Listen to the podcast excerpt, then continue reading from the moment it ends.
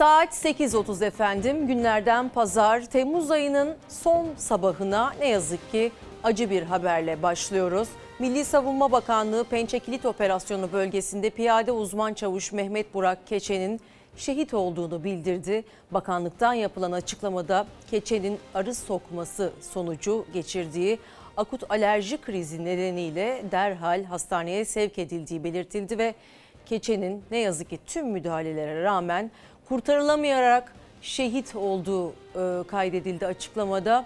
Bizleri derin bir üzüntüye, e, derin bir acı ve üzüntüye boğan bu olayda hayatını kaybeden aziz şehidimize Allah'tan rahmet kederli ailesine, Türk Silahlı Kuvvetleri ile asil milletimize başsağlığı ve sabır dileriz ifadesine yer verildi. Bir kez de biz buradan geride kalan tüm aileye e, başsağlığı diliyoruz ve e, farklı zamanlarda farklı sebeplerle bizler için hayatını kaybeden, canını ortaya koyan tüm şehitlerimizi bir kez daha saygı ve rahmetle e, anıyoruz efendim. Tekrar günaydın. Bugün güne çözemedim etiketiyle başladık. E, Merve İldirim TV, Twitter ve Instagram'dan haberlere dair yorumlarınızı çözemedim etiketiyle bizlerle paylaşabilirsiniz. En başta bir memleket havası alıyoruz ve hava durumuyla başlıyoruz.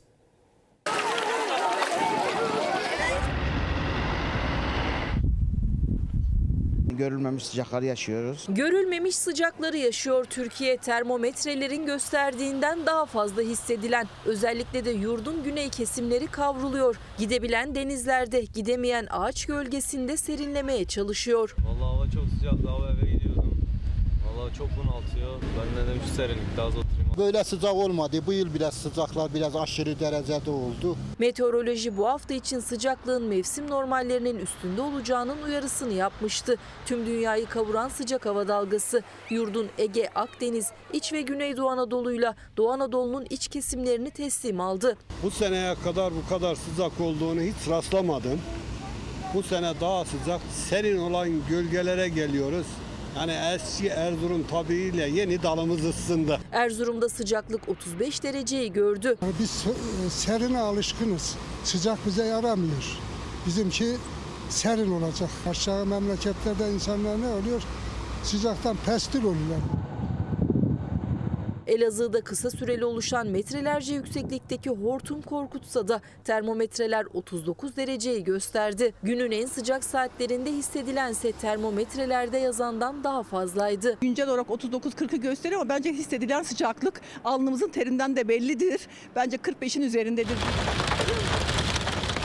Ardahan dün yağmur alan 4 ilden biriydi. Kentte hem yağmur hem de dolu etkili oldu. Sürücüler ilerlemekte güçlük çekti. Otlayan küçükbaş hayvanlar da ağaçların altında korunmaya çalıştı.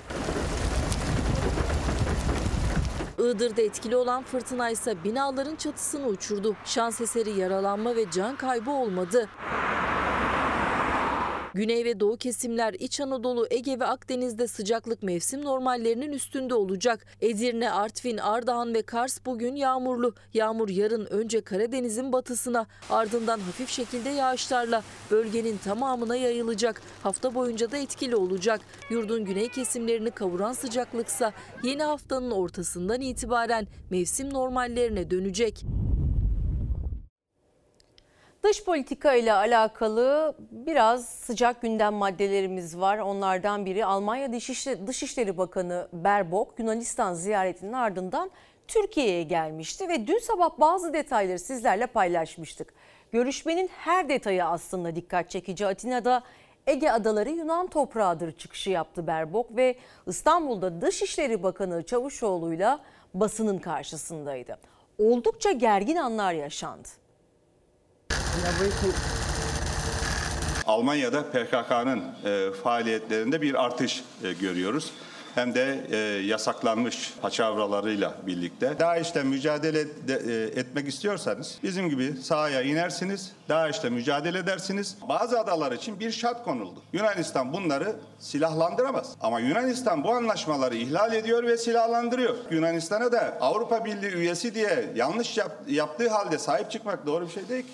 Çavuşoğlu Alman mevkidaşının yüzüne ardı ardına sıraladı Ankara'nın rahatsızlıklarını taraf tutmayın dedi. İki bakan kameralar önünde Suriye, Yunanistan ve terörle mücadele gerginliği yaşadı.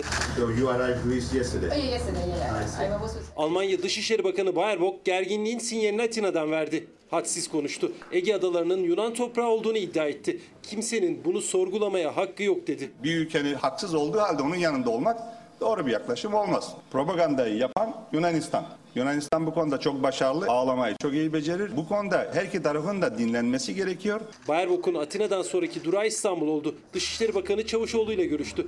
Görüşme sonrası kamera karşısına geçildi. Alman Bakanı'nın görüş ayrılıkları yaşanan Suriye, Ege ve Doğu Akdeniz'de Avrupa İnsan Hakları Mahkemesi kararları için söyledikleri tansiyonu kısa sürede yükseltti. Bütün ülkeler kendini savunma hakkına sahip fakat burada önleyici saldırıların e, yapılmaması gerekir. Tabii ki bu Kuzey Suriye için de geçerli. Bugün terör örgütü PKK, YPG Türkiye'ye tehdit oluşturuyor ve son iki yılda 25 askerimiz şehit oldu. E, yeni bir askeri çatışma, e, istikrarsızlık orada sadece DAEŞ gibi örgütlere yarayacaktır. DAEŞ'te falan hiçbir ilgisi yok. Yani DAEŞ'le mücadele de- e, etmek istiyorsanız bizim gibi sahaya inersiniz, DAEŞ'le mücadele edersiniz ve temizlersiniz DAEŞ'i oralardan. YPG, PKK DAEŞ'le falan mücadele etmiyor. Onların Afganistan'a uçaklarla nasıl gönderildiğini siz de biliyorsunuz. Mevlüt Çavuşoğlu Alman mevkidaşının ahim kararlarını işaret ederek Osman Kavala'nın serbest bırakılması yönündeki açıklamasına sert tepki gösterdi. Türkiye'nin serbest bırakma kararını uyguladığını ama Kavala'nın farklı bir suçlamadan ceza aldığını söyledi. Niye Osman Kavala konusunu sürekli gündeme getiriyorsunuz? Çünkü Osman Kavala'yı Türkiye aleyhine kullanıyorsunuz, fonluyorsunuz. Çavuşoğlu Almanya, Yunanistan ve Fransa gibi birçok ülkenin ahim kararlarını uygulamadığını vurguladı. Ve biraz da gazetelerle devam edelim gündeme. İlk detayımız gelsin Analiz Gazetesi'nden ekonomi yansıması. Ee, kasasında para olan firmaya kredi yok. Şahap Kavcıoğlu'nun açıklamaları ve sonrasında e, karşı karşıya gelmesi sanayicilerle aslında önemli gündem maddelerinden biriydi. Merkez Bankası Başkanı Şahap Kavcıoğlu ben Merkez Bankası Başkanı olarak Türkiye'de üretim ve yatırım yapacak, istihdam yaratacak, ihracatı artıracak tüm firmaların bu kaynaklardan yararlanması için bana ne düşerse yapmaya hazırım dedi. Kavcıoğlu hesabında 100 milyon dolar varken 50 milyon dolar daha alıp hesabına koyan e, firmalara kredi vermeyeceğiz diye konuştu. Türkiye Cumhuriyet Merkez Bankası Başkanı Şahap Kavcıoğlu. Ve tabii ki bu konuşmalardan ziyade İstanbul Sanayi Odası Temmuz ayı meclis toplantısında da sanayicilerin karşısındaydı Kavcıoğlu. Mal ve döviz stoğu yaptığını söyleyince İSO yönetimi ve üyelerinden tepki geldi. ucuz krediyi bulup yatırım yapacak ya da daha ucuz maliyette piyasaya verecekken fiyatlara yansıtmıyor, stok yapıyor. Sanayiciler de yarından itibaren stoklarını azaltacak, dövizlerini bozacak. O stok acaba sanayicinin envanterinde niçin duruyor? Kendisini enflasyondan korumak için o stoğu almış olan sanayiciyi de bu kapsama sokarsak Türk sanayisine Burada karşı bir- büyük bir haksızlık yapmış oluruz. Yok, alkış yok. bekliyorum arkadaşlar. Yok yok, itham yok. Ucuz kredi depo yatırımları için geliyor. Çünkü malı stok edecek yer bulamıyor. Bunu biz tespit ediyoruz. Firmanın kalkıp da iki ay sonra yapacağı yüklü bir ihracat siparişi varsa haklı olarak stok yapacak. İç, iç piyasa. İç piyasaya da olmuş olabilir. Bunları Türk sanayisi adına çok tehlikeli ithamlar olarak buluyorum. Yanlış yapana yanlış yaptı diyeceğiz. İtham falan yok. Yer İstanbul Sanayi Odası Merkez Bankası Başkanı ile İSO yönetimi arasında stokçuluk tartışması. Kavcıoğlu'nun sanayicilere yönelik sözleri salonda tansiyonu arttırdı. Tedarik sıkıntısı olan bir dünyadan geliyoruz. Bir hafta sonra hangi malı bulacağımız belli değil. Ben iddia ediyorum ki hiçbir Türk ihracatçısı envanterindeki stoğu piyasayı istismar etmek için kullanmamaktadır. Mal yok. İnsanlar üretimi yapıp teslim edememe korkusuyla aslında bunu yapıyorlar. Üretilen mal dahi bunu çok aşırı şekilde e, depolarında tutup hatta piyasaya mal vermeden fiyatı yükselten Ben size bir sürü firmayı paylaşabilirim. Bizde var bunlar. Türk sanayisinin yapmış olduğu üretimi, tedariğini bir stok mahiyetiyle ele alma noktasına bir Merkez Bankası anlayışı başlayacak olursa bu Ama konudaki başka- ithamı ben hakikaten İtham biraz değil bizler Sayın için Başkanım. görüyorum. Söylemek Siz istediğimiz itham değil. Bir konuyu izah ederken talihsiz bir söylem Sanayi-. Burada takdire dönecek olan bir başarımızı adeta piyasayı speküle etmek için kullanılan bir boyuta getirirsek bu çok büyük haksızlık olur. Sanayicilerle Merkez Bankası Başkanı'nı karşı karşıya getiren bir diğer başlıkta krediler. Kamu bankalarından krediye ulaşamadıklarını ya da yüksek faizle karşılaştıklarını dile getirdi sanayiciler. Evet doğru. 1 trilyon 200 milyara yakın Merkez Bankası bankaları fonluyor. %14 ile. Hiçbir banka %40 ile faizle para veremez.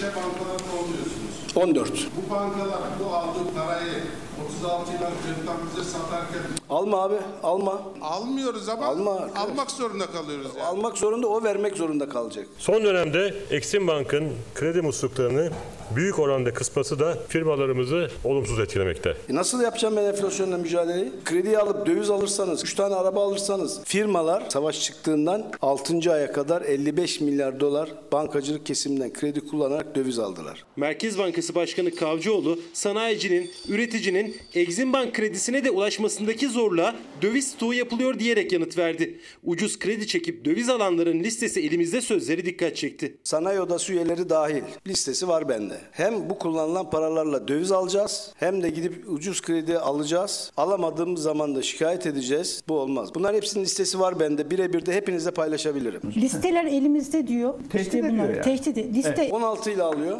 Aynı gün 40 ile başka bankadan alıyor. Adamın 100 milyon dolar da kur korumada parası var. Döviz almış satmış. Sana ne ya? Sen gidersin Merkez Bankası'nın 190 milyar dolar döviz rezervini arka kapıdan boşaltırsın. Milletin elindeki avucundaki dövize göz dikersin. Döviz alma.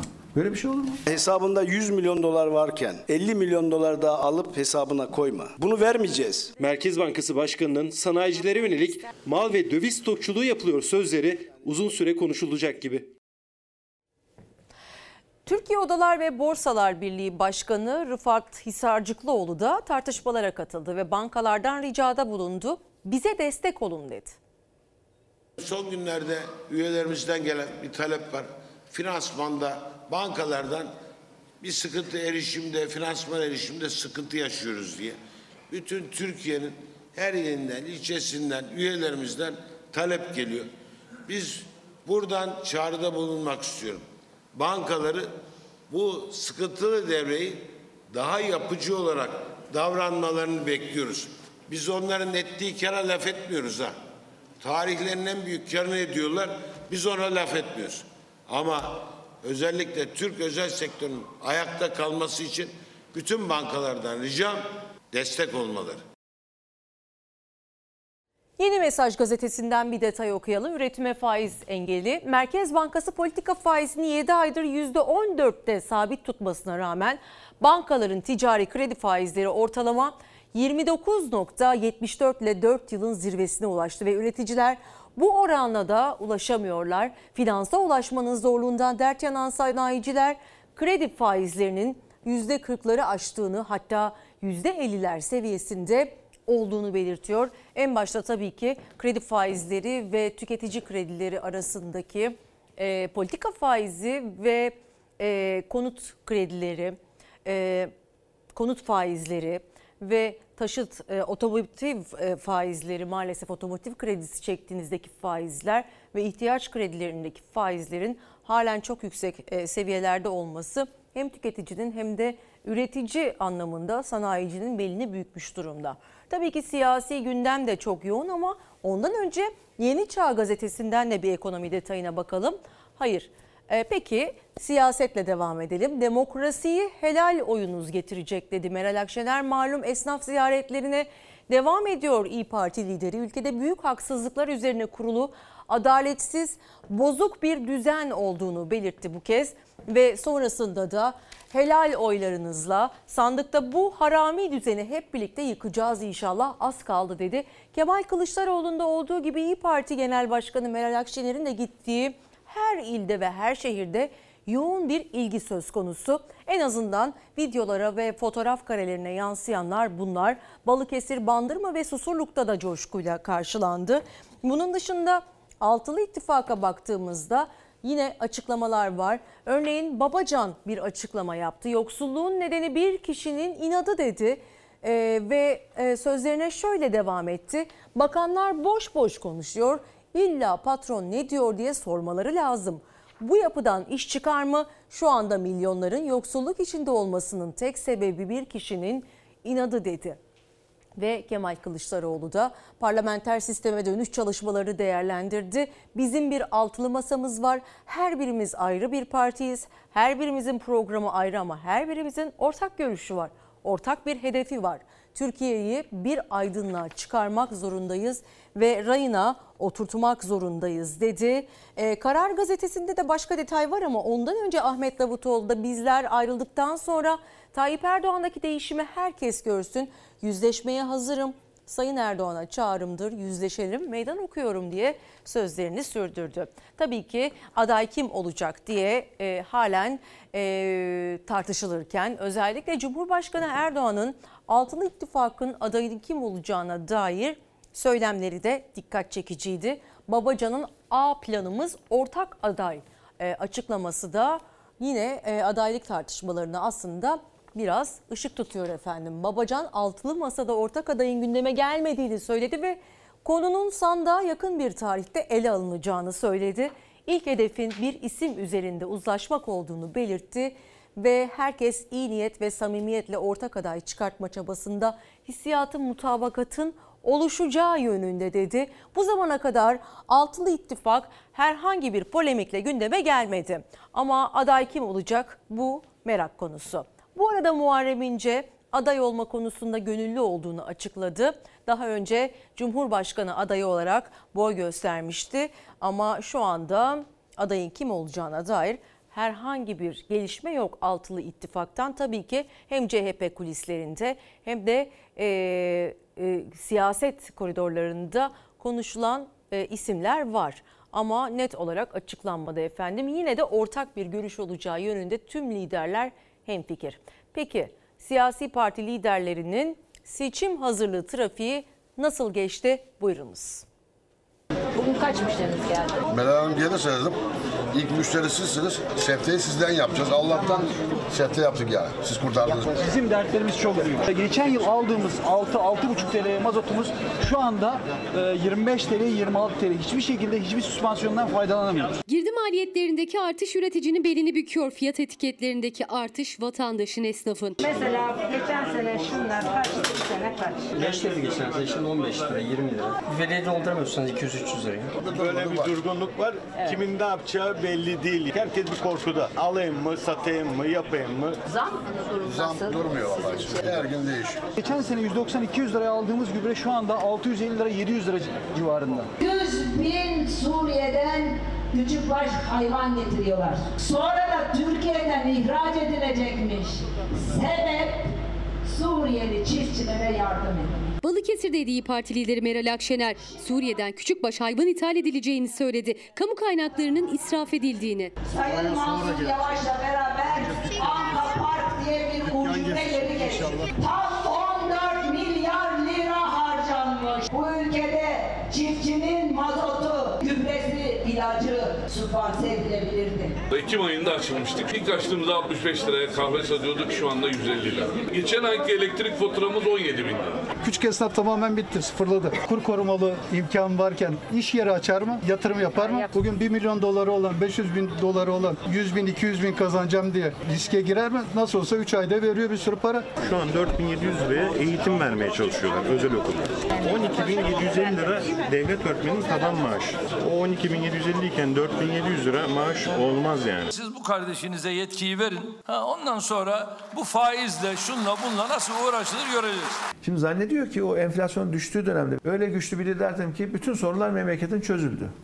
Değil işte. 2018'den bu yana tek imzayla her türlü yetkiye sahipsin. Ha, Düşür. Azıcık çarşıya, pazara giden ya da azıcık ticaret yapan herkes gerçek enflasyonun bu ülkede %200'e yaklaştığını biliyor ve yaşıyor. Deva Partisi lideri Ali Babacan da Karar TV'de katıldığı programda Cumhurbaşkanı'na yüklendi. Enflasyon üzerinden Türkiye'nin risk primini hatırlatarak iflas riskini bir kez daha dillendirdi. 289 partili taraflı Cumhurbaşkanı göreve başladığı anda bugün gelmiş 890'a. Sayın Erdoğan'ın karnesi bu işte. Ülkenin temerrüt riskini almış 290'dan çıkartmış 890'a. Ülkenin batma riski artıyor demek. Tablo bu. Karne bu.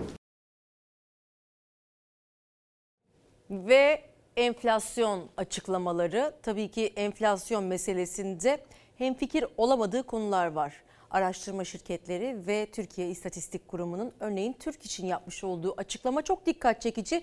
En başta gazeteden takip edelim. Bir gün gazetesinde zamlısı da doyurmuyor diyor e, başlıkta. Temmuz ayında yeniden zam yapılarak 5500 liraya yükselen asgari ücretle asgari e, açlık sınırı arasındaki makas her geçen ay daha da açılıyor. Türk İş'in hazırladığı açlık ve yoksulluk sınırı raporuna göre 6840 liraya ulaşan açlık sınırı Temmuz ayında asgari ücretin 1340 lira üzerine çıktı. Asgari ücret zammına rağmen önceki yıla göre %14 küçüldü. Ve Karar Gazetesi bakalım nasıl gördü Türk İş e, açıklamasını ve araştırmasını. Açlık sınırıyla alakalı sizler ne düşünüyorsunuz? Çözemedim etiketiyle yazabilirsiniz görüşlerinizi. Merve İldirim TV, Twitter ve Instagram'dan yer vereceğiz efendim. Korkusuz gazetesinde de şöyle diyor. Hepimiz açız, hepimiz yoksuluz. E baktığınızda tabii ki asgari ücretin ortalama ücrete dönüşmüş olduğu bir ülkede yaşıyoruz ve buna göre aslında açlık sınırının altında yaşayan toplumun çok ama çok büyük bir kesimi var. En azından %50'sinden fazla olduğunu söyleyebiliriz diye düşünüyorum. Sadece zengin ve mutlu azınlık bu güzel ülkenin tadını çıkarıyor diye bir ayrıntı var ve açlık sınırı 6839 lira, yoksulluk sınırı 22278 lira. Ne yazık ki bir de bunun yanında barınma ve tabii ki eğitim, sağlık gibi masraflar eklenince yaşam ciddi anlamda daha da zorlaşmış oluyor.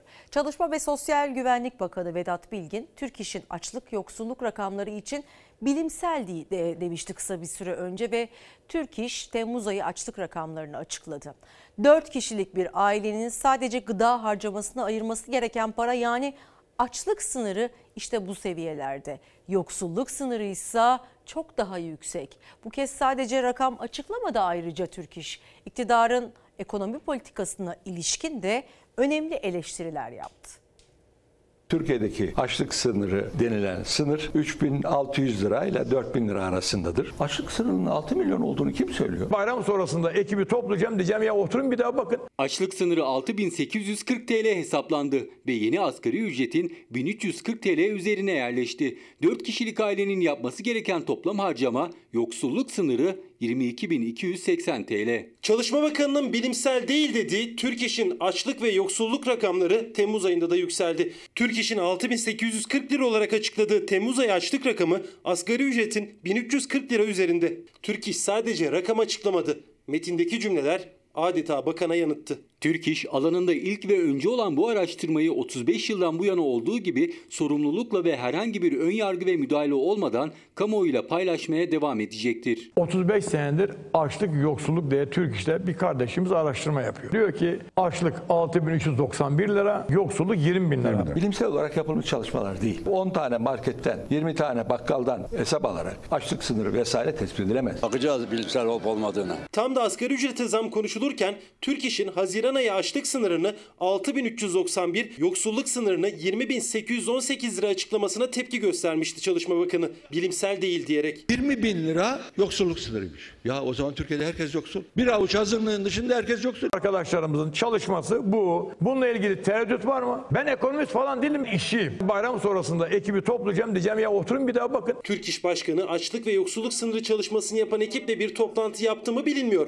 Ama yeni rakamlar açıklandı. 4 kişilik bir ailenin sadece gıda harcaması için ayırması gereken rakam yani açlık sınırı Haziran ayına göre 449 TL yükseldi. 6840 lira oldu. Yoksulluk sınırı da 22.280 liraya çıktı. Türk İş araştırmanın bilimsel olduğuna özellikle vurgu yaparken açıklamada bugüne kadar hiç değinilmeyen başlıklar da vardı. Kurgulanmış olan kur korumalı mevduat sisteminde mudilere yapılan ödemelerin ilk 4 ayında bütçeden 32,2 milyar TL verildi. 85,2 milyonluk toplam nüfusa bölündüğünde asgari ücretli, çocuk, yaşlı, engelli, ev hanımı fark etmeksizin herkesin cebinden 435 TL çıktığı anlamına geliyor. Yoksullar daha da fakirleşti. Üstelik dolar yeniden KKM'nin yürürlüğe konulduğu ayki seviyesine geldi. Türk İş kur korumalı mevduat için kurgulanmış dedi. Hazineden ödenen paranın vatandaşın cebinden çıktığını söyledi. Ülke risk primi olan CDS'in 900'e ulaşmasına, Türkiye'nin kısa vadeli borcunun Merkez Bankası brüt rezervinin iki katına çıkmasına dikkat çekti. Bu arada Çalışma Bakanı'nın 10 market örneği çok dikkat çekici. Çünkü Türkiye İstatistik Kurumu'nun son zamanlarda enflasyonu nasıl e, açıkladığı, nasıl hesapladığı, açlık sınırının, yoksulluk sınırının nasıl belirlendiği de muamma. Enflasyon sepetine konulan ürünler de muamma. Bunlar açıklanmıyor ve bilinmiyor. Daha önce yapılan araştırmalara bakarsanız hangi marketlerden bulunuyordu bu ürünler diye her zaman eleştirilmiştir Türkiye İstatistik Kurumu'nun verileri ve ard arda gelen istifalar da aslında hesapların bir türlü tutturulamadığına dair e, görüşleri de ortaya koymuştur. Ama e, aslında e, Çalışma Bakanımız şaşırmış olsa da buna göre e, sadece küçük bir azınlık dışında herkes aç ve yoksul diye e, şaşırmış olsa da evet Sayın Bakan e, bu istatistiklere göre ve sokağa baktığınızda e, küçük bir azınlık dışında yoksulluk ve açlık e, almış başını gidiyor maalesef ki. Türkiye Cumhuriyeti'nin şu anda ekonomik durumu böyle. En azından bir kez daha söylemiş olalım. Bir gün gazetesinden detay. Tefeciye dost, halka yabancı. Erdoğan Sol Parti mitinginden bir hafta sonra Fatsa'ya giderek fındık fiyatını destekleme dahil 54 lira olarak açıkladı. Çiftçiyi tefeciye muhtaç bıraktı. Ee, Sayın Cumhurbaşkanı Erdoğan e, Fatsa'ya gitti ve Fatsa'da o, o oldukça yoğun bir kalabalıkla karşılaştı. Belli afişler asıldı ve o afişlerde aslında e, muhalefete karşı bazı görüşler vardı. Tabii ki konu tam anlamıyla fındık fiyatlarının açıklanması değildi. Altında oldukça sert mesajlar vardı ve seçim polemikleri Sayın Cumhurbaşkanı Erdoğan'ın sözleriyle bakın nasıl, nasıl devam etti. 54 olarak inşallah açıkladık. Beklenti 70 lira ve üzerinde olmasıydı. Hatta Akşener geçtiğimiz hafta ordu ziyaretinde 74 lira olarak açıklansın çağrısı yaptı ama Erdoğan fındık alım fiyatını 54 lira olarak açıkladı. Yüksek randımanlı fındığın fiyatına 54'ün içinde 2 de var. Anladınız değil mi burada? Bir yanlışlık olmasın.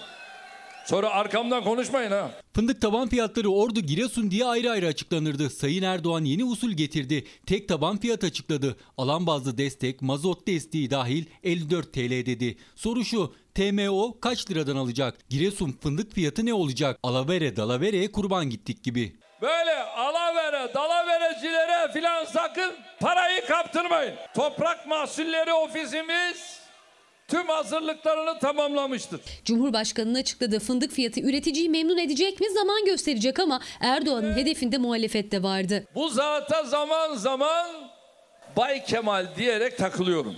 En sonunda kendi de bunu kabul etti. Bay Kemal lafını öylesine benimsemiş ki ismi yerine bunu kullanmaya başladı. Bay Kemal olmak için bütün hayatımı verdim. Bay Kemal olmak için önce ahlaklı olacaksın. Kul hakkı yemeyeceksin. Adaletli olacaksın. Emperyal güçlerin karşısında diz çökmeyeceksin. Sen kim? Bay Kemal kim? Biz hiçbir siyaset üretmeyip ana muhalefet koltuğunu yıllardır yalan ve iftiradan ibaret söylemlerle işgal ettiği için kendisine bu ünvanı vermiştim. Cehaleti öyle bir seviyede ki bizim kendisiyle dalga geçmek için ifade ettiğimiz laflardan medet umacak kadar dibe batmış vaziyette. Bay Kemal dediğim gibi sıradan bir Kemal değildir. Kemale ermek demektir Bay Kemal. Bay Kemal lafının altına bir de CHP Genel Müdürü ünvanını eklemesi lazım. Hatta seçimden sonra buna ekleyeceği emekli CHP Genel Müdürü ibaresini de şimdiden hazırlarsa iyi olur. Kılıçdaroğlu sık sık Erdoğan'ı ilk seçimde emekli edeceğim diyor. Bu kez Cumhurbaşkanı Kılıçdaroğlu için emekli olacak ifadesini kullandı. Altılı masada gündemindeydi. Fındık dalda tekleme, altılı masa ordudan oy bekleme. Türkiye'yi bir aydınlığa çıkarmak zorundayız. Bir rayına oturtmak zorundayız. Devletin geleceği tehlikede. Siz sandıkta bu kardeşinize ve ekibine en güçlü desteği verdikçe inşallah ne ülke sahipsiz kalacaktır. Ne büyük ve güçlü Türkiye davası sahipsiz kalacaktır. E başarılı olunca ortaya güzel sonuçlar çıkınca ben imza atmasam olmazdı ben yaptım de. Deva Partisi lideri Babacan da Cumhurbaşkanı'nı o makamlara layık oldukları için gelmediler, getirildiler sözleri üzerinden hedef aldı. Niye benimle o kadar uzun seneler çalıştı? Niye ta benim 3. dönemimin son gününe son anına kadar niye benimle çalıştı? İşine gelmeyince değiştirmeyi biliyor. Elini tutan mı oldu Allah aşkına? Sizden gelen mesajlardan birkaçını hemen paylaşmak istiyorum. Sağlık Bakanlığı'nın hiçbir konuda iyileştirme yapmadan her şeyi iyileştirmiş gibi duyurmasından şikayetçi bir izleyicimiz. Hekimler çözülmeyen sorunları için eylem yaptı. Özlük hakları ve aile hekimlerinin sorunları 375 sayılı yasayla çözülmedi diyor bir izleyicimiz. Hemen bir başka izleyicimize geçiyorum. Ee, çözemedim banka tüketici kredileri daha önce 5 yılda 3 yıla niçin düşürüldü? Ee, oysa uzun vadede de kazanan yine kendileri değil miydi diyen izleyicilerimizden biri. Bunun sebeplerinden biri şu olabilir. Ödeme e, ödeme meselesiyle alakalı bir düzenleme olabilir ama bu konuda karlı çıkan e, tek kurum tabii ki bankalar oluyor.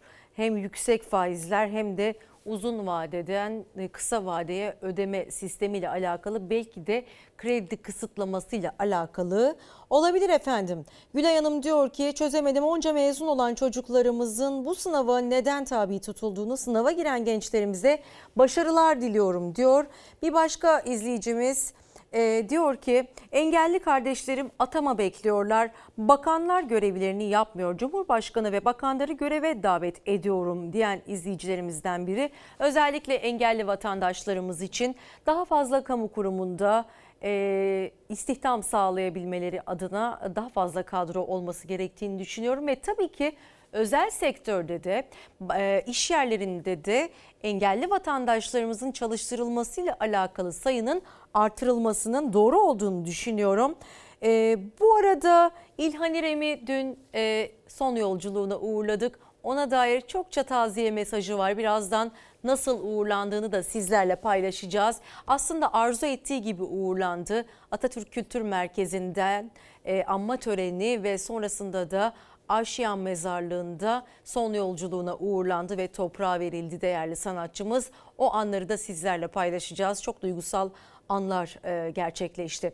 Ali Polat adalet yürüyüşü yapan partinin İzmir'de az hasarlı binalardaki 75 bin aileden 50 binine emsal artışı vermesinin nedeni ne çözemedim bir sonraki depremi mi bekliyorlar diyen izleyicilerimizden biri. Özellikle İzmir'de e, bazı binalar maalesef halen kentsel dönüşüme giremedi. Yani deprem sonrası yenilenmesi gereken binalar maalesef yenilenmedi ve bunun karşılığında da e, oradaki o çevredeki mağdur vatandaştan e, para bekleniyor. Bazı katkılarda bulunması bekleniyor ama depremzedeler, İzmir depremzedeleri de bu ücreti ödeyecek durumda değil ve bu problemin bir an önce çözülmesini istiyorlar.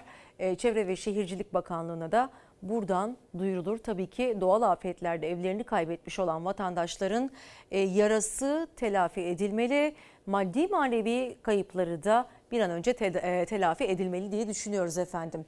Ve siyasetin bir başka gündemi e, gözleri parlayan dinozorlarla tanıştık sonrasında. Malum Ankara Büyükşehir Belediye Başkanı Mansur Yavaş Anka Parkı artık turlar halinde nasıl bir hale dönüştüğünü göstermek adına e, turlar düzenliyor ve kapılarını açtı. Bakanlığa bu sizin eseriniz davası açtı e, bu kez de Mansur Yavaş. 3 yıllık hukuk mücadelesi sonrası Anka Parkı devraldı. Ankara Büyükşehir Belediyesi ve dinozor mezarlığıyla karşılaştı. Mansur Yavaş Gökçek döneminde 801 milyon dolara mal edilen tema parkla ilgili süreci gazetecilere anlattı ve Erdoğan Çevre Bakanı'ndan destek alamadığını aktardı. Ee, Erdoğan ve Çevre Bakanı'ndan destek alamadığını aktardı Mansur Yavaş ve işletmecinin 16 kez dilekçe verip çeşitli bahanelerle parkı ziyarete kapalı tuttuğunu belirtti. Tahliye davasında da mahkemelerin sürekli görevsizlik kararıyla dosyayı sürüncemede bıraktığını söyledi. Adalet Bakanlığı hakkında da tazminat davası e, açacağız dedi ve basın toplantısıyla da bunları açıklamış oldu. Milyonlarca, e, milyon dolarlara mal olan bu dinozor mezarlığında kimlerin cebine para girdi? Kimler o paraları haksız yere e, ya da tanıdıkları vasıtasıyla bir şekilde e, cebine koydu?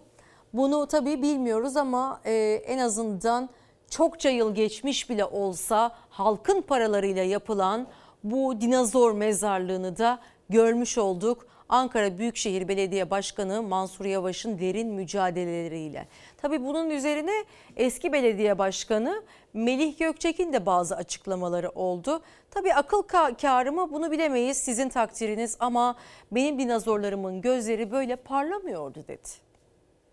1 Eylül 2020'de biliyorsunuz Sayın Cumhurbaşkanı ben ziyaret ettim. Dedim ki 2019'dan bu yana çalıştırmıyor işletmeci. Kendisine fotoğraflarını da gösterdim. Yani burada bir talimat verirseniz biz burayı alırız diye. 5 Nisan 2021 tarihinde Sayın Cumhurbaşkanı'nı havaalanında görevimiz gereği karşıladığımda tekrar kendisine bir bilgi notu verdim. Bakın burası çürüyor diye. Anka Park'ın devrine ilişkin mahkeme süreci devam ederken Cumhurbaşkanı Erdoğan'ın parkın çürüdüğünden bilgisi olduğunu, iki kez bilgi notu verdiğini söyledi Mansur Yavaş. Kendisini eleştiren Çevre Bakanı'nın da süreçten haberi olduğunu. Bugünkü belirsiz mahkeme durumu, sürünceme halini aslında siz suistimal ettiniz. Çevre Bakanı'yla da zaman zaman bir araya geliyoruz. Lütfen mahkemeler karar vermiyor, siz de müdahale edin diye iki sefer kendisine söyledim. Adeta kıvrandık ve yalvardık. Burası çürüyor, çürüyor, çürüyor diye. Bu benim aldığım dinozorlar değil. Mansur Yavaş'ın bugüne kadar millete harap oldu diye gösterdiği dinozorlar hayvanat bahçesinden sökülen dinozorlar. Bunların hepsi orijinal. Kayıt belgeleri varmış. 801 milyon dolara bugünkü rakamla 14 milyar liraya mal olan Anka Park'ın mimarı Melih Gökçek, parkın enkaza dönmesinin sorumlusu Mansur Yavaş derken Yavaş da bu kez parkın kapılarını haber temsilcilerine açtı. 3 yıl süren mahkeme süreci için yargı yoluna gideceğini açıkladı. Adam davayı kaybediyor, tedbir devam ediyor. Bu hukuk tarihinde görülmüş bir şey değildir. Bu geçen 3 yıl içerisinde kim sorumlu? Çünkü ben Adalet Bakanlığı'na tazminat davası açmayı planlıyorum. Bak görüyor musunuz bu dinozorları?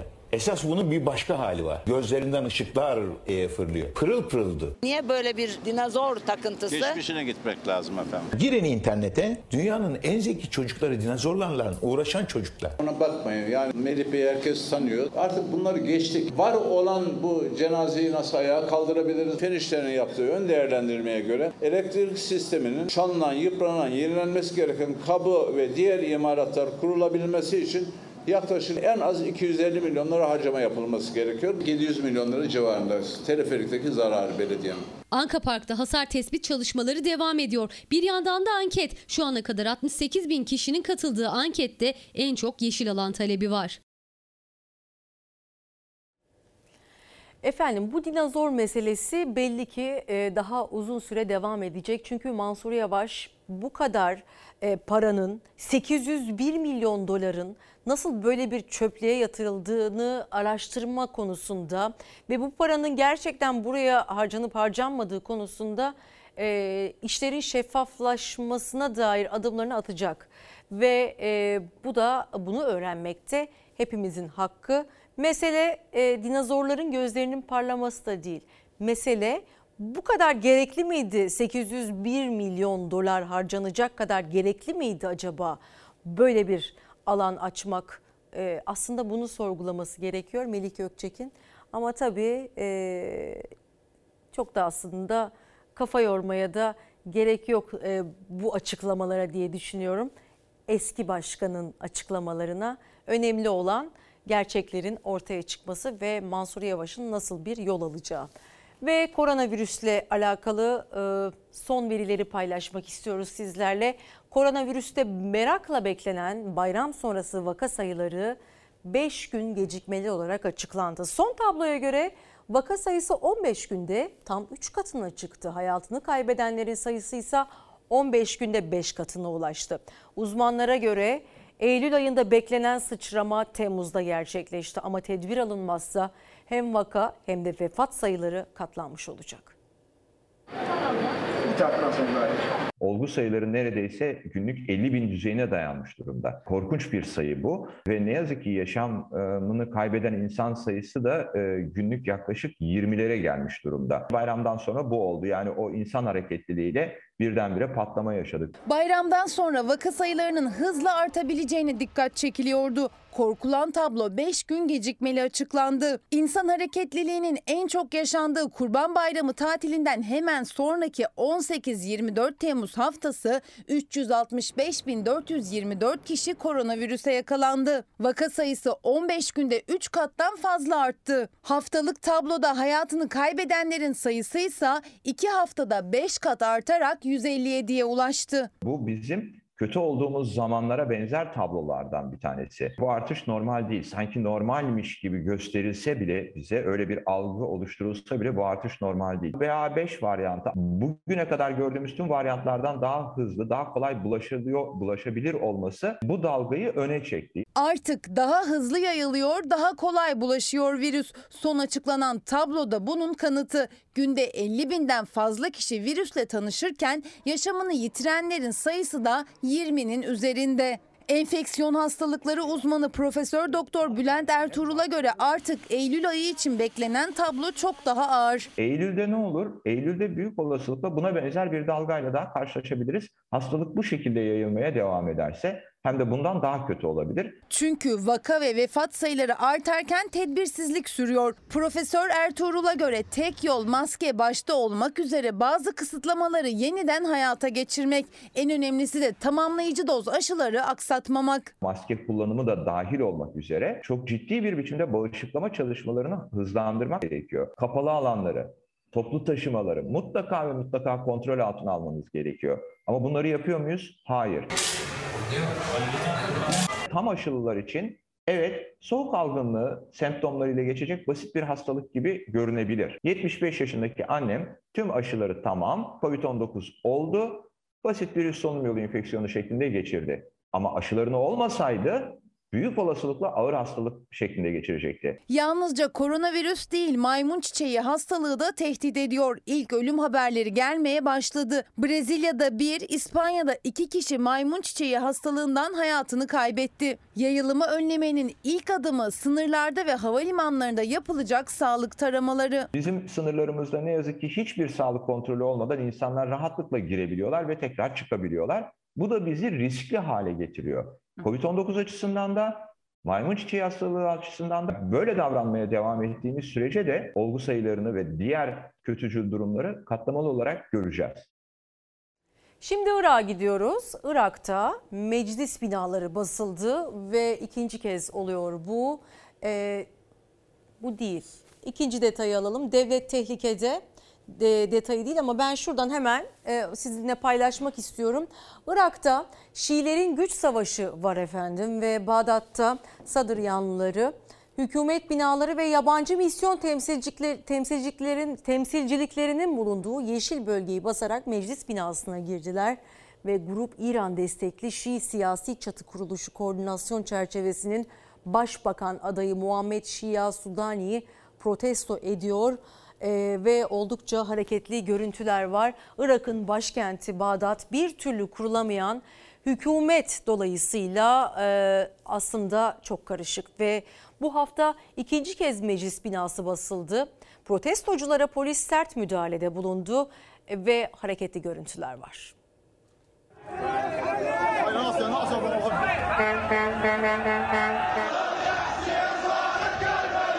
Bağdat yine karıştı. İran destekli başbakan adayına tepki gösteren Sadr destekçileri bu hafta ikinci kez meclisi bastı. İçeride oturma eylemi yaptı.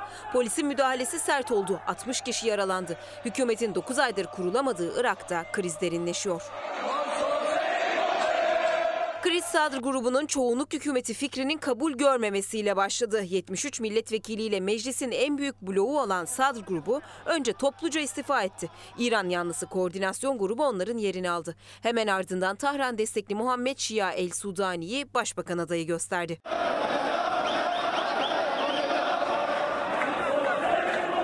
Iraklı Şii din adamı Mukteda Sadri yanlıları Sudani'ye itiraz etti. Çarşamba günü ilk eylemlerini yaptılar. Yüzlerce gösterici hükümet binalarının bulunduğu yeşil bölgede toplandı. Polisin engelleyemediği grup bariyerleri aşıp meclisi bastı. Genel kurul salonuna giren göstericiler vekil sıralarına oturdu, yolsuzluk karşıtı sloganlar attı. Kısa süre sonra Şii lider Sadr açıklama yaptı. Destekçilerine mesajınız ulaştı dedi. Evlerine dönme çağrısı yaptı. Ancak gerginlik dinmedi. Dört gün sonra Sadr destekçileri bir kez daha toplandı Yeşil Bölge'de. Polisin müdahalesi bu kez daha da sertti. Ancak kalabalık yine meclise girdi. Sloganlar eşliğinde oturma eylemi yaptı. Irak Başbakanı Mustafa El Kazimi bin gün diyalog bir Irak vatandaşının kanını akıtmaktan daha iyidir açıklaması yaptı. Herkesi hoşgörülü davranmaya çağırdı. Ama gerginlik henüz bitmiş değil. Şu ana kadar 60 kişinin de yaralandığı bildirildi. Milliyet gazetesi ise Yeşil Bölge Delik Deşik başlığıyla gördü. Irak'ta meclis bir haftada ikinci kez basıldı. Irak'ta Sadr yanlılarını yapmış olduğu işte bu saldırılarda dünya e, gündemine, dünya medyasına bu karelerle, bu görüntülerle e, yansıdı. İşte birlik ve beraberliğin, demokrasinin ve ülke sınırlarımızı müdafaa ve muhafaza etmenin e, ne kadar önemli olduğunu gösteriyor aslında Kuzey Irak'ta yaşananlar. Tabii ki çok çok e, eski değil sadece e, 2000'li yıllarda e, Saddam'ın devrilmesiyle ve Amerika'nın e, o ülke topraklarına girmesiyle başlayan bir kaostan bahsediyoruz ve halen e, huzura kavuşmuş değil. Her zaman e, demokrasi seçimle gelenin seçimle gitmesi e, önemli e, tüm toprakları için, tüm ülkeler için geçerli olan bu efendim. Çözemedim etiketiyle başlamıştık. Mesajlarınızı bekliyoruz. Merve Yıldırım TV, Twitter ve Instagram'dan yazabilirsiniz. Şimdi bir reklam arası veriyoruz ve dönüşte tekrar buradayız. Saat 9.31 efendim. Temmuz ayının son sabahını çözemedim etiketiyle karşıladık ve sizden gelen birkaç mesajı hemen paylaşmak istiyorum. Örneğin Alaaddin Bey diyor ki Fırat Alaaddin ben çözemedim. Randevu alamıyorum. Hastalar çok zor durumda, doktorlar zor durumda. Sürekli şiddet görüyorlar ve güvenlik garanti değil. Zamları geçimi bıraktık, sağlığımız bozuldu. Bir çözüm yok mu diyen anladığım kadarıyla sağlık çalışanlarımızdan biri. Ve bir başka izleyicimiz de Anka Park'a saçılan 801 milyon dolarlık kampanyalı 2,5 milyon dolardan vesaire vesaire diye devam ederek Anka Park'tan yola çıkarak SMA hastası çocuklarımızın tedavilerinin gen tedavilerinin karşılanmadığına dair serzenişlerde bulunmuş ve bir başka izleyicimiz de hemen son bir mesaj daha okuyalım. En az 3 çocuk yapın diyenler çıkmış ben herkese iş bulmak zorunda değilim diyor. Ben bu siyaseti bir türlü çözemedim. Yalan üzerine kurulmuş bir siyaset var diyen izleyicilerimizden biri Merve Yıldırım TV, Twitter ve Instagram'dan yazabilirsiniz efendim mesajlarınızı. Süper Lig şampiyonu Trabzonspor, Türkiye Kupası şampiyonu Sivas Spor'u yenerek sezonun ilk kupasını müzesine götürdü. Maç İstanbul'daydı ama coşkunun büyüğü Trabzon'da yaşandı. Trabzon'a buradan tebriklerimizi iletiyoruz.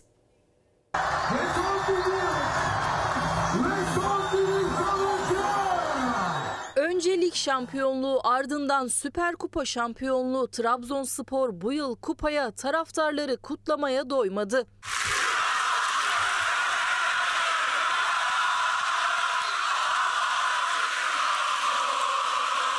Süper Lig şampiyonu Trabzonspor, Türkiye Kupası şampiyonu Sivas Spor'u baştan sona üstün götürdüğü Süper Kupa'da 4-0 yenerek sezonun ilk kupasını müzesine götürdü.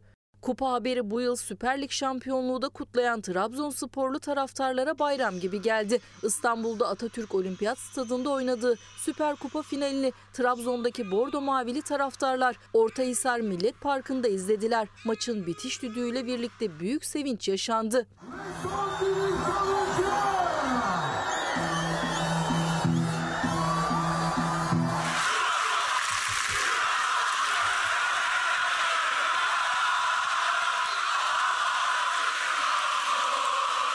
Yaklaşık 10 bin taraftar sahneye kurulan dev ekranda maçı heyecanla izledi. Maç 2. Uluslararası Horon Festivali'ne denk gelince coşku katlandı. Bordo Maviller Trabzon sokaklarını sabaha dek bayram alanına çevirdi.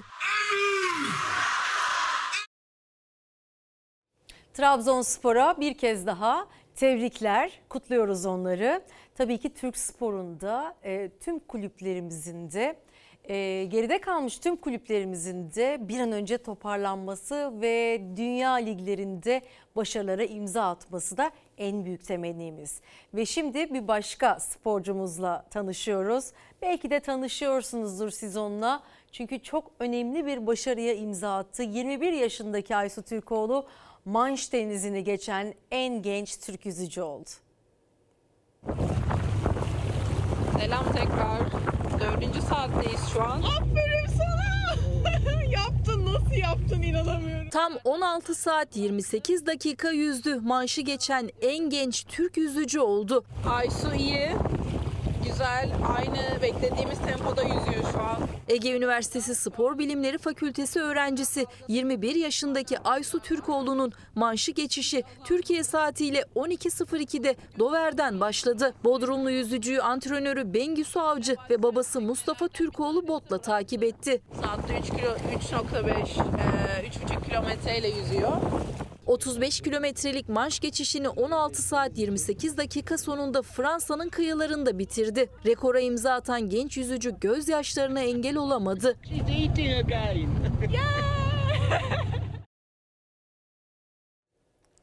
Türkiye'nin en köklü üniversitelerinden biri olan ODTÜ sıkıntılı zamanlar geçiriyor. Malum ODTÜ'de geleneksel bir mezuniyet töreni vardır ve öğrenciler Devrim Stadyumunda mezuniyet töreninde çeşitli pankartlarla tatlı biraz da eleştirel e, bir yaklaşımla mezuniyet törenlerini kutlarlardı her yıl ta ki bu, bu yıla kadar. Çünkü e, bu yıl o adreste mezuniyet töreni yapılmayacağını e, açıkladı rektör ve bu e, ne yazık ki e, protestolarla karşılandı. Aslında hem protesto vardı hem de akademisyenler ve eski yeni mezunlar e, bu konu karşısında e, bir e, dik duruş sergilemek durumunda kaldı. Keşke bu noktaya gelmeseydi ve bu gelenek bozulmasaydı ama diploma töreninin adresi devrim stadı olsun diye bir e, mücadele söz konusuydu. Şimdi bu konuyla alakalı olan detaylara göz atacağız. E, ben de eklemek istiyorum. ODTÜ mezuniyetleri devrim stadyumunda olsun. Rektörlük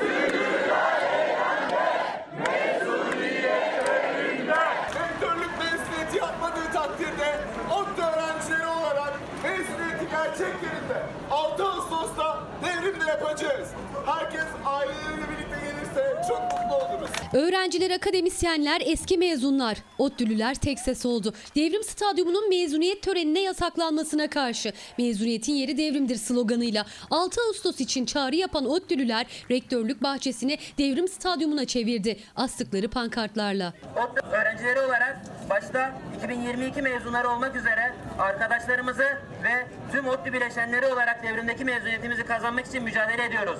Ve sonuna kadar edeceğiz. Yasaklar Jesus, Jesus unis et Protesto endişesiyle ODTÜ rektörlüğü her sene Devrim Stadyumunda yapılan mezuniyet törenini bu sene iptal etmişti. Her fakülte bölüm kendi bünyesinde diploma töreni yapacak denmişti. Ki diploma tören programını da paylaştı rektörlük. 2-5 Ağustos tarihleri arasında diploma törenlerinin konferans salonu, kantin bahçesi, otopark, amfilerde yapılacağını duyurdu. Müziklerimizle en büyük coşkumuzla bugün burada mezuniyet istediğimizi hep birlikte tek bir sesten söylüyoruz. Rektörlüğün mezuniyet takvimini açıkladığı gün eski mezunlar, akademisyenler, yeni mezunlar rektörlük önünde buluştu. ODTÜ Mezunlar Günü'nde diploma töreninin geleneklere uygun olarak devrim stadında yapılması için çağrı yaptılar. 6 Ağustos günü rektörlük mezuniyeti yapmayı üstlense de üstlenmese de devrim stadyumunda düzenleyeceğimiz mezuniyetimizi gerçekleştireceğiz. Rektörlük diploma törenleri 2-5 Ağustos tarihleri arasında bölümlerde yapılacak diyor. Öğrenciler, akademisyenlerse 6 Ağustos'ta devrim stadına randevu veriyor. Şimdi Reci'de Çalar Saat hafta sonunun ve Benden Söylemesi programının koordinatörü Özgür Turaloğlu Seyhan. E, Kendisi bir ODTÜ'lü, ODTÜ psikoloji mezunu, gazeteci olduğu e, tabii ki e, gazeteci ama ODTÜ psikoloji mezunu ve e, eskiden de böyle miydi Özgür diye haber arasında konuştuk. Aslında eskiden e, bu kadar fazla siyasi derdimiz yoktu üniversitedeyken.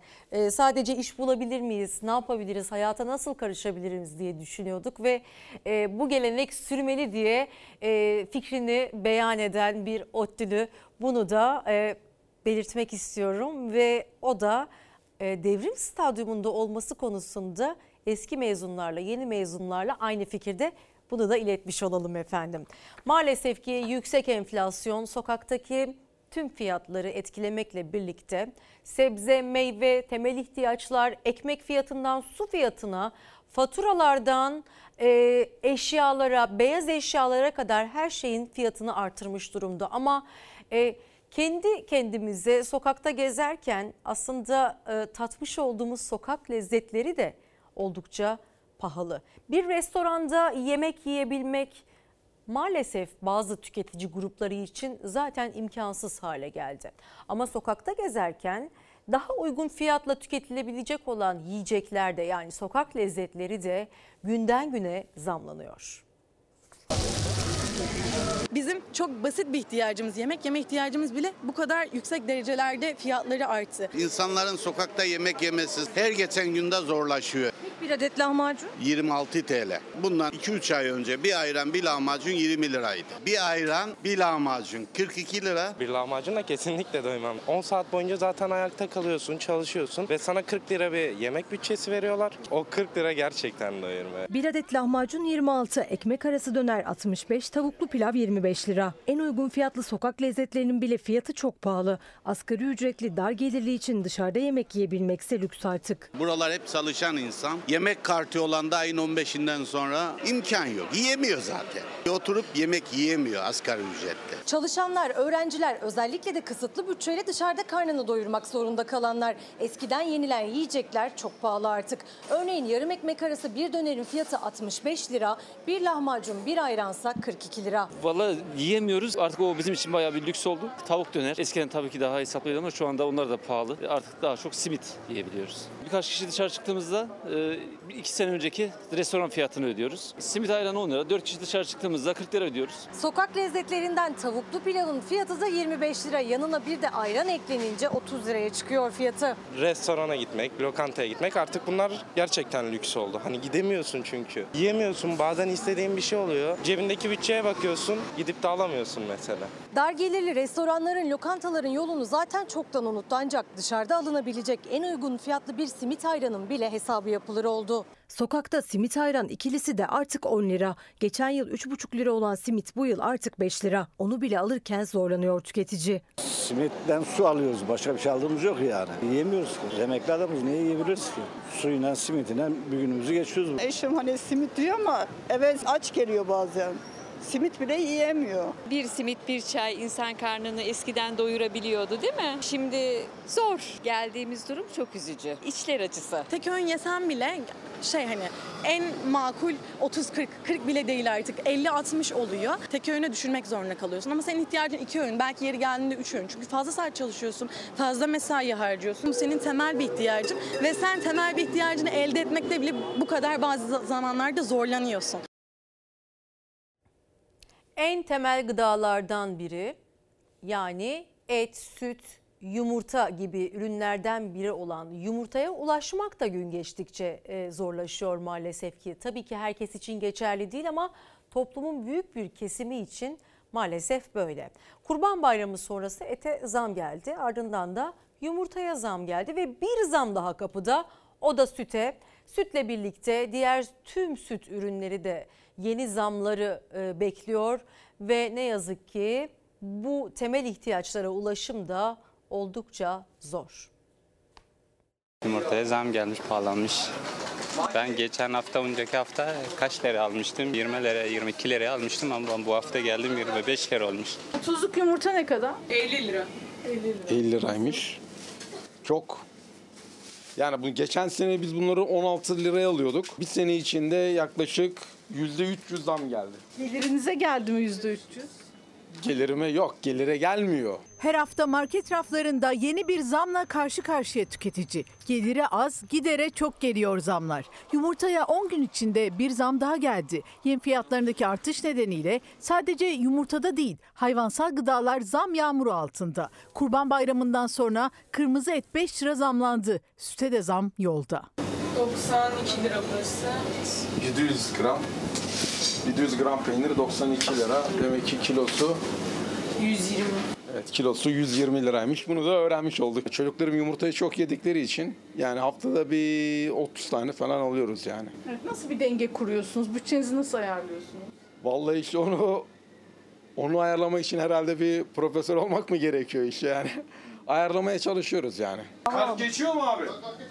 Çocukları için mecbur almak zorunda. Bayram sonrası 5 lira daha zamlanan etten sonra yumurtaya da zam geldi. Bir markette 5 Temmuz'da 30 lira 99 kuruş olan 15 yumurta 32 lira 99 kuruşa, 55 lira 99 kuruş olan 30'lu yumurta ise 59 lira 99 kuruşa yani 60 liraya çıktı. Yumurta 50 lira 60 lira oldu. Hiçbir şey alamıyoruz. Ne yumurta, ne yağ, ne peynir hiçbir şey alınmıyor. Burada bir kampanya yapılmış galiba. İki paket alana 48 2 lira indirim yapmışsınız. Bir cüzi bir rakam da olsa müşterilerimize karşı biraz daha indirim yaptık. Satışlar nasıl? Satışlar düşük. Hayvansal gıdalara zam üstüne zam gelirken tüketiciler yumurtayı uygun fiyata almak için market yerine daha çok pazarları tercih ediyor. Pazarcı da satışı arttırmak için yumurtada kampanya yaptı. Bir paket alan ihtiyacı olduğunda iki paketi de zorluyor artık.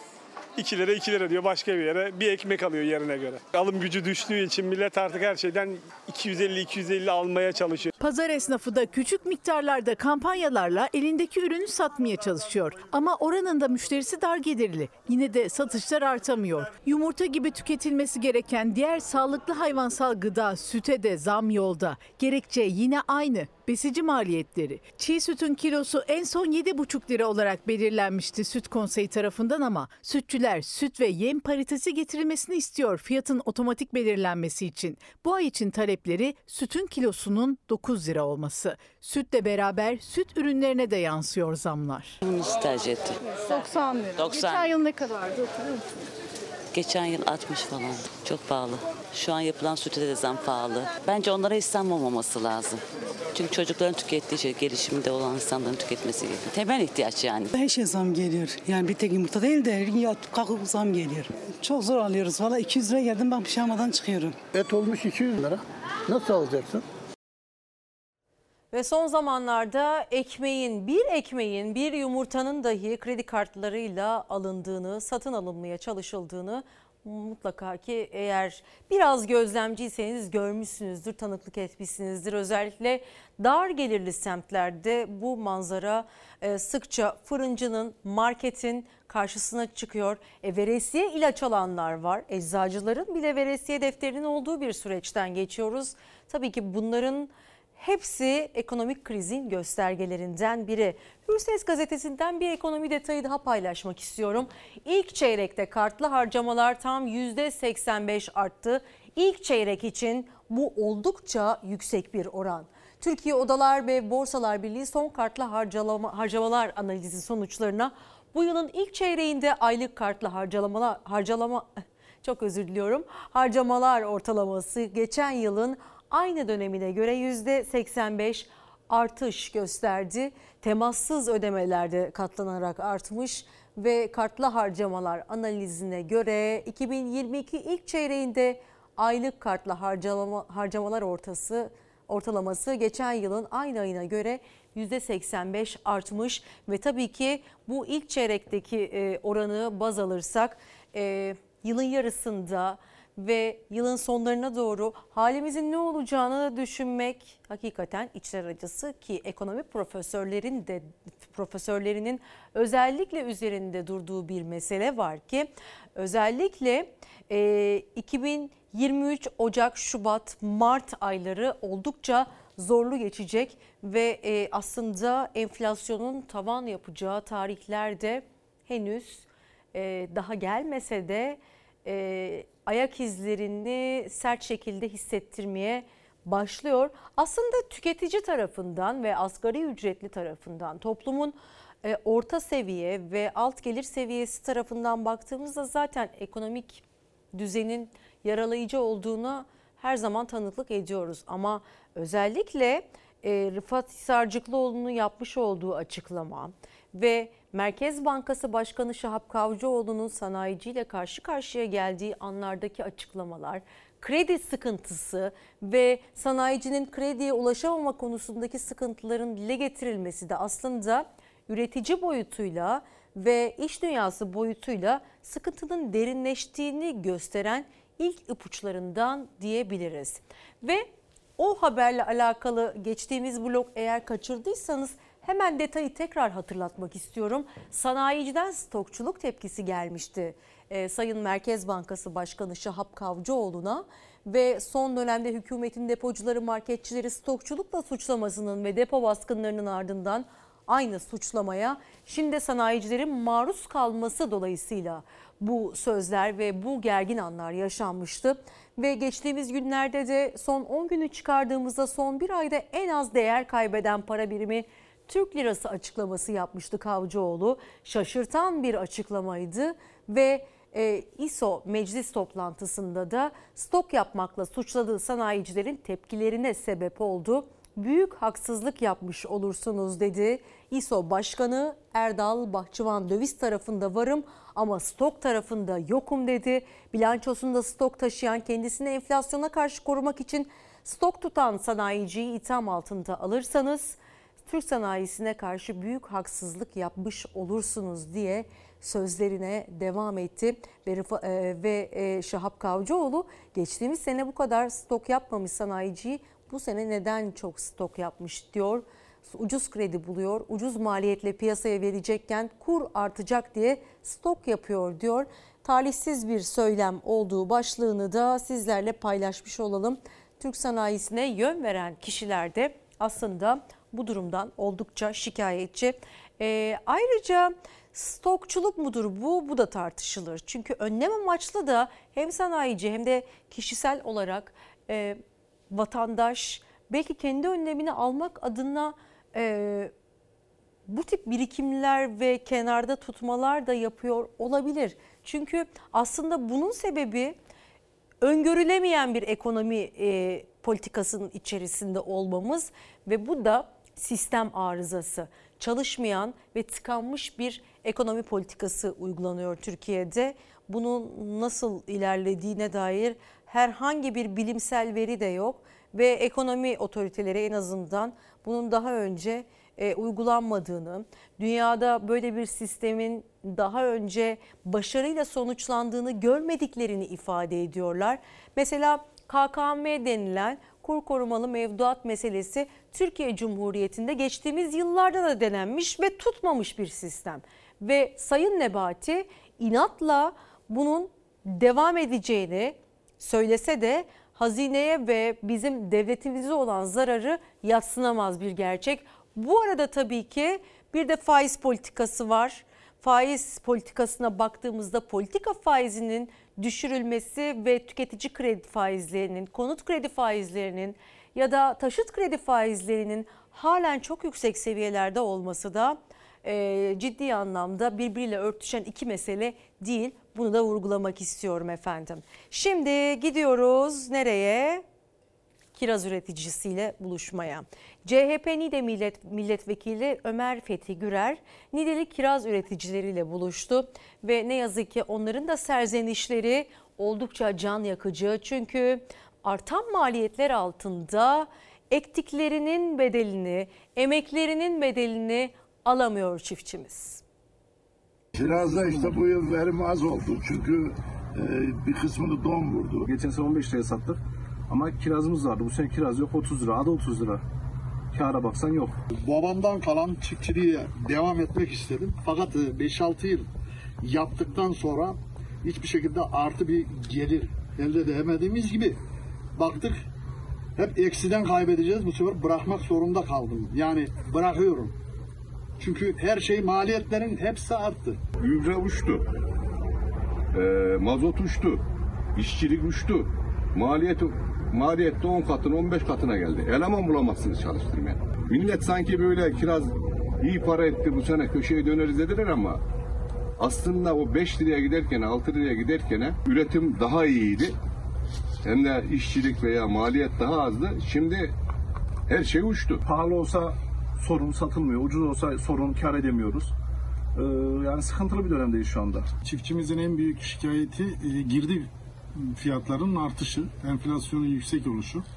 Yani ürünü ürettiği ürünün fiyatı bir miktar artmış olsa da e, girdilerin fiyatı ondan daha fazla arttığı için çiftçi aslında yerinde saymaya devam ediyor. İyi bir planlamayla, bir kooperatifleşmeyle, e, iyi bir planlamayla bunların önüne geçilebileceğini düşünüyoruz. E, bir an önce de bu çiftçimizin hem küçük üreticinin hem büyük ölçüde yapılacak olan üreticilerin desteklenmesi lazım. Bilimsel tarıma insanlarımızı yönlendirmemiz gerekiyor. SMA'lı çocuklarımızın gen tedavisi için maalesef ki devlet gereken bütçeyi e, halen ayırmadı ve SMA'lı çocuklarımızın kurtulabilmesi için Türkiye'nin dört bir yanında 7-24 süren kampanyalar var. Kimi zaman kumbaralara para bırakabiliyorsunuz. Kimi zaman IBAN'larla gönderilebiliyor. Bazen sosyal medya üzerinden, e, sivil toplum kuruluşları üzerinden ya da ünlü tanınmış isimler üzerinden kampanyalar ve bağış trafikleri sürüyor ve bu çocukları kurtarmaya çalışıyoruz.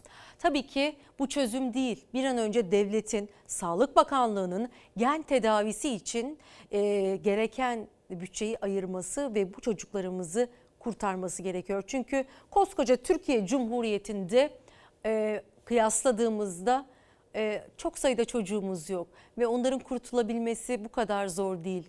Bu kadar her şeye bütçe ayıran ve dinozorlara bile milyon dolarlar harcanan bir ülkede çocuklarımızın hayatını kurtarmak bu kadar zor değil olmamalı diye düşünüyorum. Yani en azından e, garip garip e, yardımlar yapacağımıza ya da başka ülkelerdeki e, yaptığımız yardımlarla övüneceğimize önce SMA'lı çocuklarımızı kurtarabiliriz diye düşünüyorum. Çünkü onlar gerçekten zor durumda ve o çocuklarımız yardımlarla hayata bağlanmaya çalışıyor. Bir olay da Malatya'da yaşandı maalesef. Bu kadar emek varken ve o gen tedavisi için gerekli e, parayı toplamaya çalışırken Malatyalı bir aile korkunç bir şokla karşılaştı. Malatya'da bir hırsızlık olayı yaşandı. Sıradan basit bir olay değil. SMA hastası küçük kızın tedavisi için yardım için toplanan kumbara çalındı. Her 1 liranın bile önemi hayatiyken vicdanı sızlamadı. 13 aylık SMA hastası Emine Asya'nın tedavisi için destek verilen kumbarayı çaldı. Malatya'da yaşayan SMA hastası Emine Asya Kaya'nın tedavi masrafları için 4 ay önce valilik onaylı kampanya başlatıldı. Kampanya kapsamında Kışla Caddesi'nde stand kuruldu. Üstünde adı yazan resmi olan bir kumbara vardı. Destek olmak isteyenler o kumbaraya para atıyordu. Ancak vicdansız hırsız o kumbaranın ne kadar hayati bir amaç için orada olduğunu umursamadı. Yoldan geçenlerin gözü önünde kumbarayı standtan söktü, alıp kayıplara karıştı.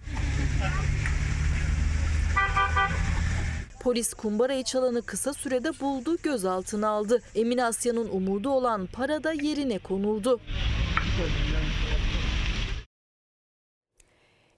SMA hastası Emine Asya Kaya için bir duyurumuz olsun. Eğer yardım edebilecek gücünüz varsa valilik onayda olan SMA hastası çocuğumuz Emine Asya Kaya için 1 lirada olsa bağışta bulunabilirseniz gerçekten iyi bir e, şeye vesile olmuş olacaksınız efendim. Bu arada ODTÜ'lü eski ODTÜ'lülerden çokça mesajlar geldi. Sonuna kadar devrim stadyumunda olmasını istiyoruz biz. Bu mezuniyetin, bu geleneğin bozulmamasını istiyoruz diyenlerden biri de ODTÜ'nün ilk mezunlarından Engin Güner ve eşi. Ee, onun da mesajını paylaşmak isterim efendim. Şimdi nereye gidiyorduk? Başka bir ekonomi haberine gidiyoruz efendim. Şimdi baktığınızda e, ekonominin boyutlarına baktığınızda e, sağlıktan tutun da giyime, beyaz eşyaya, temel ihtiyaçlara kadar A'dan Z'ye her şey zamlanmış durumda. Örneğin eczaneye gittiğinizde kullanmış olduğunuz ilacın iki katına çıktığını görebiliyorsunuz ve e, bir şekilde onu almak zorundasınız. Alamıyorsanız veresiye defterine yazdırıyorsunuz gibi durumlarla karşılaşıyor eczacılar ve e, tabii ki vatandaşlar. Şimdi e, konumuz diş meselesi. Diş hekimleri de aslında zor durumda olduklarını söylüyorlar. Aslında diş hekimlerinden ziyade dişlerini yaptırmak durumunda olan vatandaşlarımız için zorlayıcı bir rakam tablosu var. Ee, diş hekimlerinin ve diş doktorlarının merkezlerinde, muayenehanelerinde. E, çünkü e, bize ithal geldiği için ürünler ve dolara endeksli olduğu için fiyatlar bakın hangi noktaya ulaşmış durumda. Bir tane diş yaptırdım, iki buçuk milyon verdim. Devlette yaptıramaz mıydınız? Yaptırırdım ama randevu yok, randevu vermiyorlar. Kamudan yararlanamıyoruz çünkü devlette diş yaptırmak deveye hendek atlatmaktan çok daha zor olduğu için mecbur özele gidiyoruz. Kamuya ait hastanelerden randevu almak zor ama diş hastanelerinden alabilmek en zoru. İlk randevudan sonra tedaviyi tamamlayabilmekse aylar yıllar alıyor. Çünkü her 15 dakikada bir veriliyor randevular. O 15 dakikada tedavi için yeterli olmuyor. Hastane yolunu defalarca aşındırması gerekiyor hastaların. Girişimsel işlemdir diş hekimliği işlemleri. Sadece bakıp muayene edip reçete veremezsiniz. Mesela bir dolgu için 35 dakikanızı ayırmak zorundasınız. Ama siz 15 dakikada bir MRS açarsanız değil bir dolgu ondan sonra bekleyen 3 hastanın da işini yapamamış hale geliyorsunuz. Tedaviye erişmenin en zor olduğu kliniklerden biri de diş hastaneleri. İstanbul'un iki yakasında da sadece diş tedavisi için açılan hastaneler olmasına rağmen sanal yığılma yani aylarca randevu bekleme çilesi buralarda da var. İmkanı olan özel muayenehaneleri tercih ediyor. İmkanı olmayansa aylarca hatta yıllarca tedavi için bekliyor. Özeli de biliyorsunuz özele gitmenin de bir baya bir miktara ihtiyaç var. Onu da biz karşılayamadığımız için asgari ücretle çalıştığımız için biraz zor Ne yani. kadar zamandır randevu almak istiyorsunuz? Valla 6 aydır uğraşıyorum. Hızla teşhis ve tedavi gerekiyor diş hastalıklarında. Kamu hastanelerindeki randevu sıkıntısı nedeniyle hastalar o koltuğa oturana kadar daha da ilerlemiş oluyor sorunları. Tedaviye ulaşamadan geçen her gün yapılacak işlemi de ortaya çıkacak maliyeti de arttırıyor. Dişinize dolgu yaptırdınız. 500 lira para verdiğinizi düşünün. Bu dişiniz kanal tedavisine giderse bu size 2000 liraya mal olacak. Bu dişi çektirirseniz bir tek dişi çektirip yerine köprü protezi yaptırırsanız 6000 liraya mal olacak. İmplant yaptırmaya kalkarsanız 8000 liraya mal olacak. Cebinde parası olmayan dişlerini yaptıramıyor. Gülmeyi bile unutuyoruz. Şu an ben bugünlere çok sağlıklı gülemiyorum. Bütün işin sırrı koruyucu diş hekimliğinin gelişmesi. Koruyucu diş hekimliği içinde devletin bir şekliyle buna müdahale etmesi lazım. Ancak kamu hastaneleri ilk müdahalede bile yetersiz kalıyor. Randevu almak kadar tedaviyi kısa sürede tamamlamak da imkansız hale geliyor. Bu yüzden özel kliniklerin yolunu tutuyor. Tek bir diş için bile binlerce lirayı cebinden ödemek zorunda kalıyor hastalar. Bankalar sağ olsun, emekliyim, maaşı taşıdım, gittim dişimi yaptırdım. Banka promosyonu dışı mı verdin? 5 milyon aldım, 2,5'unu verdim. İzleyicilerimizden biri diyor ki e, hastane randevularındaki sorunların önüne tam gün yasasını kaldırarak geçebilir miyiz çözemedim diyen izleyicilerimizden biri ve maalesef randevu çilesi sadece diş hastanelerinde değil devletin hastanelerinin tüm departmanlarında ve tüm bölümlerinde geçerli. Tabii bunun dışında dün e, resmi gazetede paylaşılan ve e, doktor hekim açığını doğrular nitelikte bir e, yayın paylaşmıştık. Resmi gazetede de e, biraz daha kadrolandırılmasına dair bir haber vardı. Bu da aslında hekim açığının göstergelerinden biri. E, tabii ki yurt dışına göçün etkilerinden ziyade bir yandan da yetersiz kaldığımız başka noktalar da olabilir. Bazı hekimler ve sağlık çalışanları da ücretlerin yetersizliği dolayısıyla mesleği bıraktı ve başka mesleklere yönelmek durumunda kaldı. Çoğu zaten yurt dışında mesleğini icra edebilmek için randevu aralarında ve öğle tatillerinde ders çalışıyor. Kimi Almanca kursunda, kimi başka bir yabancı dil, kimi e, başka bir okul e, okuma derdinde ve onların da içler acısı ve bizim utanmamız gereken daha doğrusu bizim yönetenlerin mahcup olmasını gerektiren bir süreç yaşıyoruz efendim. Ve bir yandan da bireysel silahlanmayla alakalı sıkıntıları yaşamaya devam ediyoruz. Mardin'e gideceğiz şimdi. Mardin ve Gaziantep'e gideceğiz. İki acı haber geldi. Biri 12, diğeri 15 yaşında iki çocuk sokakta maganda kurşununun hedefi oldu.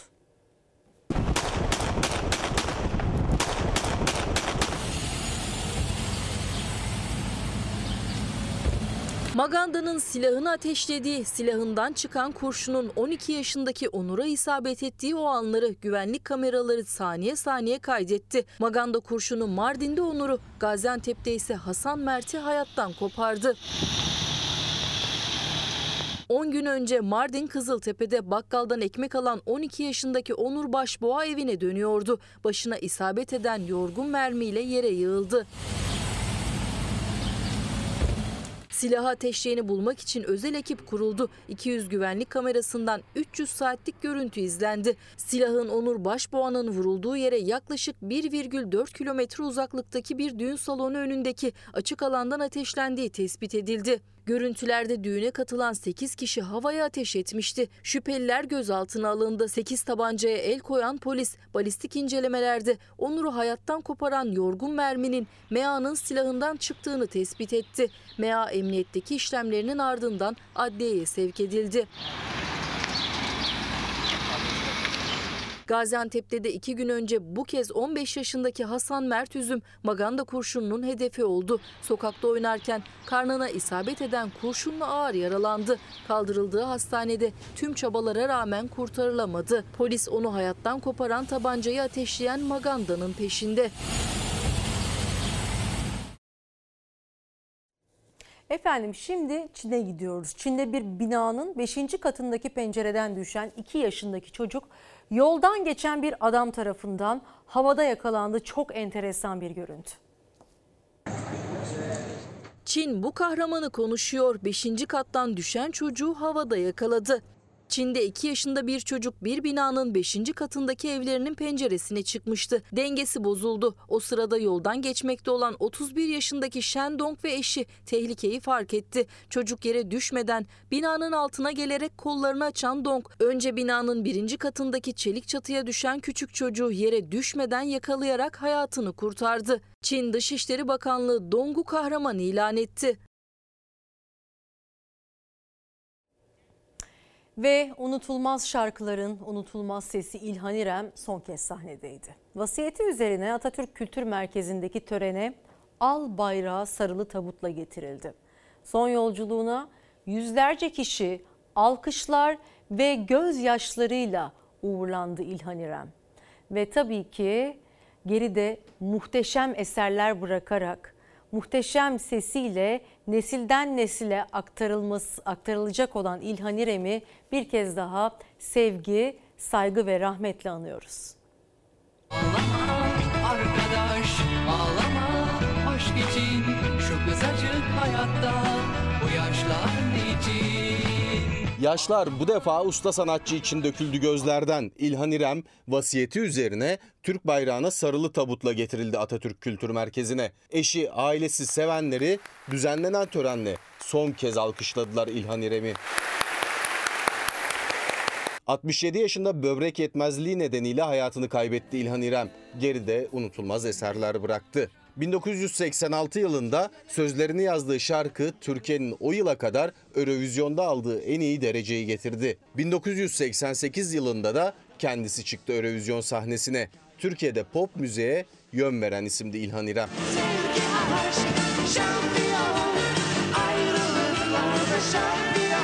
Onun şarkılarıyla büyüyenler son yolculuğunda da yanındaydılar İlhan İrem'in. Eşi Hansu İrem ayakta durmakta güçlük çekse de hayat arkadaşını yalnız bırakmadı. İlhan İrem vasiyeti üzerine İstanbul Sarıyer'deki Aşiyan mezarlığına defnedildi.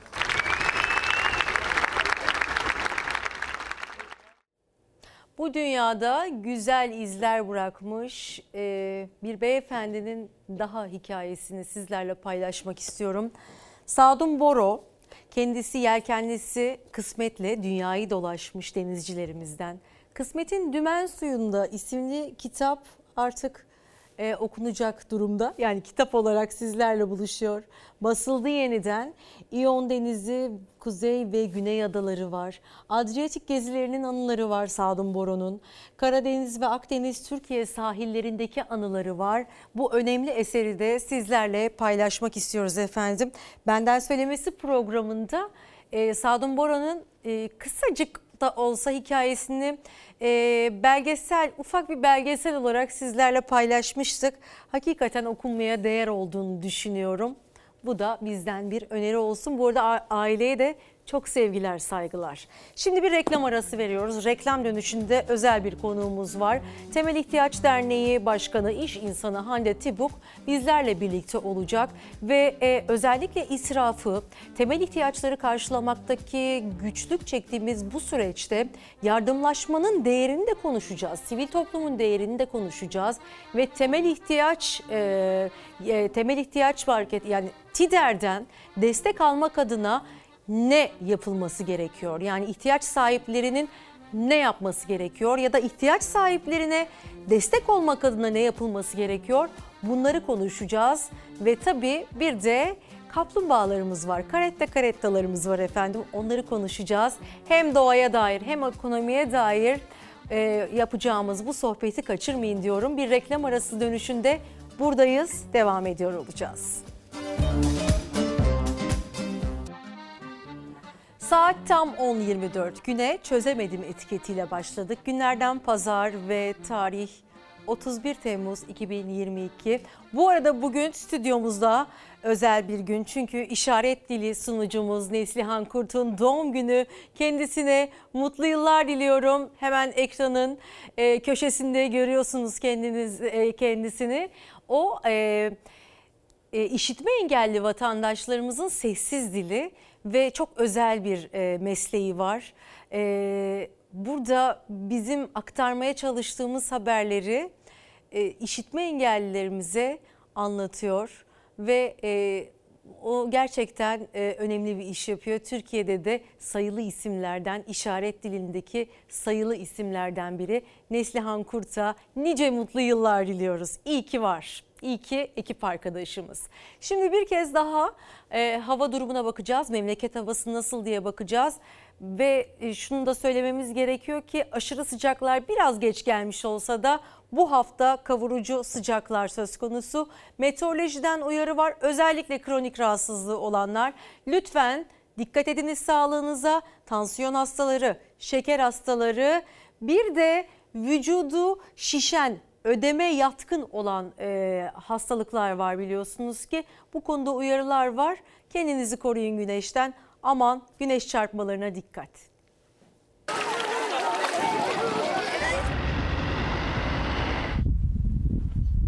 Görülmemiş sıcakları yaşıyoruz. Görülmemiş sıcakları yaşıyor Türkiye. Termometrelerin gösterdiğinden daha fazla hissedilen. Özellikle de yurdun güney kesimleri kavruluyor. Gidebilen denizlerde, gidemeyen ağaç gölgesinde serinlemeye çalışıyor. Vallahi hava çok sıcak. Daha eve gidiyordum. Vallahi çok bunaltıyor. Ben dedim şu serinlikte az oturayım. Böyle sıcak olmadı. Bu yıl biraz sıcaklar biraz aşırı derecede oldu. Meteoroloji bu hafta için sıcaklığın mevsim normallerinin üstünde olacağının uyarısını yapmıştı. Tüm dünyayı kavuran sıcak hava dalgası yurdun Ege, Akdeniz, İç ve Güneydoğu Anadolu'yla Doğu Anadolu'nun iç kesimlerini teslim aldı. Bu seneye kadar bu kadar sıcak olduğunu hiç rastlamadım. Bu sene daha sıcak, serin olan gölgelere geliyoruz. Yani eski Erzurum tabiiyle yeni dalımız ısındı. Erzurum'da sıcaklık 35 dereceyi gördü. Biz serine alışkınız. Sıcak bize yaramıyor. Bizimki serin olacak. Aşağı memleketlerde insanlar ne oluyor? Sıcaktan pestil oluyorlar. Elazığ'da kısa süreli oluşan metrelerce yükseklikteki hortum korkutsa da termometreler 39 dereceyi gösterdi. Günün en sıcak saatlerinde hissedilense termometrelerde yazandan daha fazlaydı. Güncel olarak 39-40'ı gösteriyor ama bence hissedilen sıcaklık alnımızın terinden de bellidir. Bence 45'in üzerindedir. Ardahan dün yağmur alan 4 ilden biriydi. Kentte hem yağmur hem de dolu etkili oldu. Sürücüler ilerlemekte güçlük çekti. Otlayan küçükbaş hayvanlar da ağaçların altında korunmaya çalıştı. Iğdır'da etkili olan fırtına ise binaların çatısını uçurdu. Şans eseri yaralanma ve can kaybı olmadı. Güney ve doğu kesimler İç Anadolu, Ege ve Akdeniz'de sıcaklık mevsim normallerinin üstünde olacak. Edirne, Artvin, Ardahan ve Kars bugün yağmurlu. Yağmur yarın önce Karadeniz'in batısına ardından hafif şekilde yağışlarla bölgenin tamamına yayılacak. Hafta boyunca da etkili olacak. Yurdun güney kesimlerini kavuran sıcaklıksa yeni haftanın ortasından itibaren mevsim normallerine dönecek. Sırada öğretmenlerimizle alakalı bir haber var. Malum ücretli, sözleşmeli, kadrolu olarak üçe ayrılmıştı öğretmenlik mesleği. Milli Eğitim Bakanlığı'nın öğretmenlik kariyer basamakları yönetmeliğiyle şimdi de uzman ve baş öğretmen diye ayrılacaklar. Muhalefet ve eğitimciler sınav, sınavla uzmanlık vaat eden sistemin hem öğrenciler hem veliler hem de öğretmenler için yeni sorunlara sebep olacağı görüşünde. Okul, Ücretli öğretmenlik var, sözleşmeli öğretmenlik var. Şimdi kadrolu öğretmenleri de bölen bir e, yasaydı, düzenlemeydi bu. Öğretmenlik mesleği bir hiyerarşi mesleği değildir. Öğretmenlik mesleğinin temeli dayanışma üzerine kuruludur. Milli Eğitim Bakanlığı öğretmenler için eğitim başlattı. Kariyer sınavı yapmaya hazırlanıyor. Sınavda başarılı olan öğretmenlere uzman ve baş öğretmen sıfatı verilecek. Eğitimciler öğretmenlik kariyer basamakları adı verilen sistemin veliler, öğretmen ve öğrenciler için sorunlara yol açacağı görüşünde. Veli derse ki ben baş öğretmenin sınıfını istiyorum. Duyuyorum ki o daha nitelikliymiş. Bakanlık böyle seviyor dese okul müdürleri ne yapacaklar? Ya da ben diğer öğretmeni istemiyorum dediğinde okulun içerisinde barış velilerimiz açısından da bozulmuş olacak. Ayrımcılık ciddi biçimde e, artacak. Ömrünün yarısını evlatlarımızı yetiştirmeye adamış öğretmenlerimizi bile kariyer sınavına tabi tutmak istiyorlar. Bu onur kırıcı bir davranış. CHP lideri Kemal Kılıçdaroğlu onur kırıcı diyerek tepki gösterdi düzenlemeye. Meslekte 10 yılını doldurmuş öğretmenler önce eğitim alacak ardından uzman öğretmen sınavına katılacak. Uzman olarak 10 yılını dolduran öğretmenlerse baş öğretmen sınavına katılacak. Sınavda başarılı olanlar uzman ve baş öğretmen sıfatlarını alacak. Maaşları da artacak. E, 1600 lira uzman öğretmene, 2500 lira dolayında da bürüt baş öğretmene diğer öğretmenlerden farklı bir ödeme yapılacağını biliyoruz. Öğretmenler ekonomik anlamda o kadar daralmış durumda ki bu sınava mecbur girmek zorunda kaldılar. Maaşlarında iyileştirme beklerken öğretmenlikte kariyer basamakları yönetmeliğiyle karşı karşıya kaldı eğitimciler. Göreve başladıklarında zaten uzman oldukları görüşündeler. Emekliliği yaklaşan öğretmenlerse sistemden faydalanamayacak. Öğretmenler ise eğitim fakültelerinde aldıkları eğitim ile e, mesleklerine uzman olarak başlıyorlar. Çoktan seçmeli testlerle uzman ya da baş öğretmen olmak, sınava girmek için belli bir süre beklemek mağduriyet doğuracaktır kesinlikle. Emekliliğe yaklaşmış birçok öğretmen arkadaşımız baş öğretmenlik ünvanından faydalanamayacaktır. Aynı koşullar, aynı fiziki koşullarda aynı eğitimin ortası, ortamına girmelerine rağmen birbirlerinden farklı maaşlar aldıkları için çalışma barışı bozulacak. Eğitim Sen Başkanı Necda Kurul'a göre sorunlara neden olacak sistem 2006 yılında da yapılan tek sınavla uygulanmak istemiş. Ancak Anayasa Mahkemesi yürütmeyi durdurma kararı vermişti. İlk sınavı Kasım ayında yapılacak sistemin kaldırılması için CHP Anayasa Mahkemesi'ne, Eğitim Sense Danıştay'a başvurdu. Torpil iddialarında beraberinde getiren sınav sistemi yerine eğitimciler kıdeme göre yapılacak bir düzenleme istiyor. Aday değerlendirme e, komisyonunun kurulup merkezi sınavdan uzaklaşılmış olması bir kayırmacılığın olabileceğine dair endişelerimizi artırıyor. Kıdem ve yıla göre herkes uzman ve baş öğretmen ilan edilmelidir. Fizyolojik ihtiyaçlar. İkinci basamağı Ve şimdi yanımızda İş İnsanı Temel İhtiyaç Derneği Yönetim Kurulu Başkanı Hande Tibuk var. Özellikle temel ihtiyaçlara halkın çok zor ulaştığı bu süreçte hem sivil toplum kuruluşlarının önemini konuşacağız hem de gıda bankacılığının önemini. Hoş geldiniz Hande Hanım. Hoş bulduk. Ama e, en başta ben başka bir sosyal sorumluluk projesinden daha konuşmak istiyorum. Kaplumbağa salımıyla alakalı çok özel bir rehabilitasyon merkeziniz var. Önce bize bundan bahseder misiniz? Hatta gazeteden mi takip edelim önce? Tabii. Hilal'cim gelirken mavi özgürlüğe uğurlandılar başlığını görüyorum ve e, bu projeyi de öğrenmek istiyoruz nedir diye. Tabii Merit'te Deniz Kaplumbağaları Rehabilitasyon Merkezi'ni 4 yıl önce açtık biz. Kı- Kuzey Kıbrıs'ta e, otellerimizin içerisinde. Kuzey Kıbrıs'ta e, kaplumbağalar aslında Türkiye'de de çok insan bilmiyor ama su kaplumbağalarının yuvalama alanları ve burada e, su kaplumbağalarını korumak için e, yumurtladıkları alanları korumak ve işte onların tekrar doğup işte denize ulaşması için çok çalışmalar yapılıyor. Biz de neler yapabiliriz diye araştırdığımızda böyle bir rehabilitasyon merkezinin eksikliğini görünce e, özel havuzlardan oluşan e, bir me- merkez yaptık. Genelde balıkçılar yaralı kaplumbağaları bulduğu zaman bize getiriyorlar. Biz de e, veterinerlerimizle tedavi altına alıyoruz merkezimizde. Bazıları çok uzun süre kalıyor. Mesela geçen hafta uğurladığımız e, Okyanus ismini verdiğimiz Hı hı. e, karette karette su kaplumbağası 3 yıldır bizdeydi. Çünkü kafasına çok ciddi bir darbe almıştı ve onun iyileşme sürecine özelde bir tedavi uygulaması yaptık. Ee, ve bizim e, Fenerbahçe Spor Kulübü Başkanımız Ali Koç da ziyaret ettiğinde birkaç ay önce tesisimizi e, kaplumbağamızı evlat edindi. o görüntüler vardı galiba. E, evet hatta bir tane daha kaplumbağaya da Fenerbahçe adını e, koydu. İşte bu e, şeyde seremonide aslında üç kaplumbağayı birden denize uğurladık iyileştirip Okyanus ve Fenerbahçe'yi. Bir de Hande isimli sağ olsunlar bir balıkçı arkadaşımız da bana ithafen benim adımı vermiş. Geçen hafta üç tane kaplumbağayı e, plajımızdan uğurladık denize. Ee, aslında tabii 4 senedir merkezimiz açık. 80'den fazla kaplumbağa geldi Ee, ve bir- birçoğunu e, %70-85 oranında 85 oranında iyileştirip e, denize uğurladık. Hala tedavisi de e, devam edenler var. Geçtiğimiz hafta biz bir şey daha yaptık. İlk defa bilimsel bir çalıştay düzenledik. Yurt dışından, İtalya'dan, Türkiye'den uzman profesörler, doktorlar, veterinerler katıldı çalıştaya. Biz onlarla paylaştık kaplumbağaları tedavi etmek için neler yapıyoruz. Onlar bize anlattılar. Bunu da sürekli yapmayı düşünüyoruz. Bu Kuzey Kıbrıs'ın tanıtımı için de oldukça önemli olacak. Çok. Ee, şimdi Türkiye'de e, bir merkez daha var bildiğim kadarıyla. O da Dalyan. e, Dalyan'da, ve Dalyan'da. karetta karettaların neslinin tükenmemesi için bir de bir yandan ekonomiye de katkısı oluyor. Çünkü milyonlarca turist bu e, karetta karettaların yumurtlama döneminde bizim illerimizi ya da Kuzey Kıbrıs Türk Cumhuriyetimizi ziyarete geliyorlar. Hem turizm açısından hem doğa dengesi açısından hayvanlarımızın neslinin tükenmemesi açısından bu e, rehabilitasyon merkezleri çok ama çok değerli. E, kesinlikle öyle. E, su kaplumbağaları da tabii e, Hı hı. tükenme tehlikesi yaşayan hayvan cinslerinden. Evet. E, kirlilik arttıkça, çöpler denizde çoğaldıkça aslında onların da yaşam alanları tehdit altında oluyor. Buradan da bir daha bir, bir farkındalık konuşması Evet. yapalım.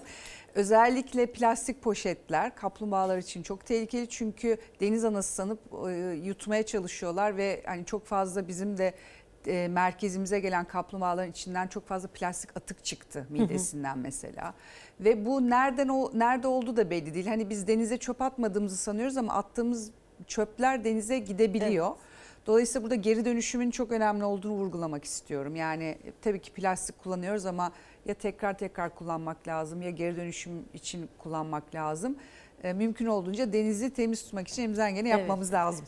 Ve bir yandan da o zaman şunu da e, tekrardan talebimizi e, bu madem ki hayvanlarımızı ve doğamızı konuşuyoruz hayvan hakları e, konusunda ve hususunda da e, yasalarımızın yetersiz olduğunu ve bunun için bir hukuki e, düzenlemenin de yapılmasını bir an önce e, talep ediyoruz tüm hayvanlarımız için.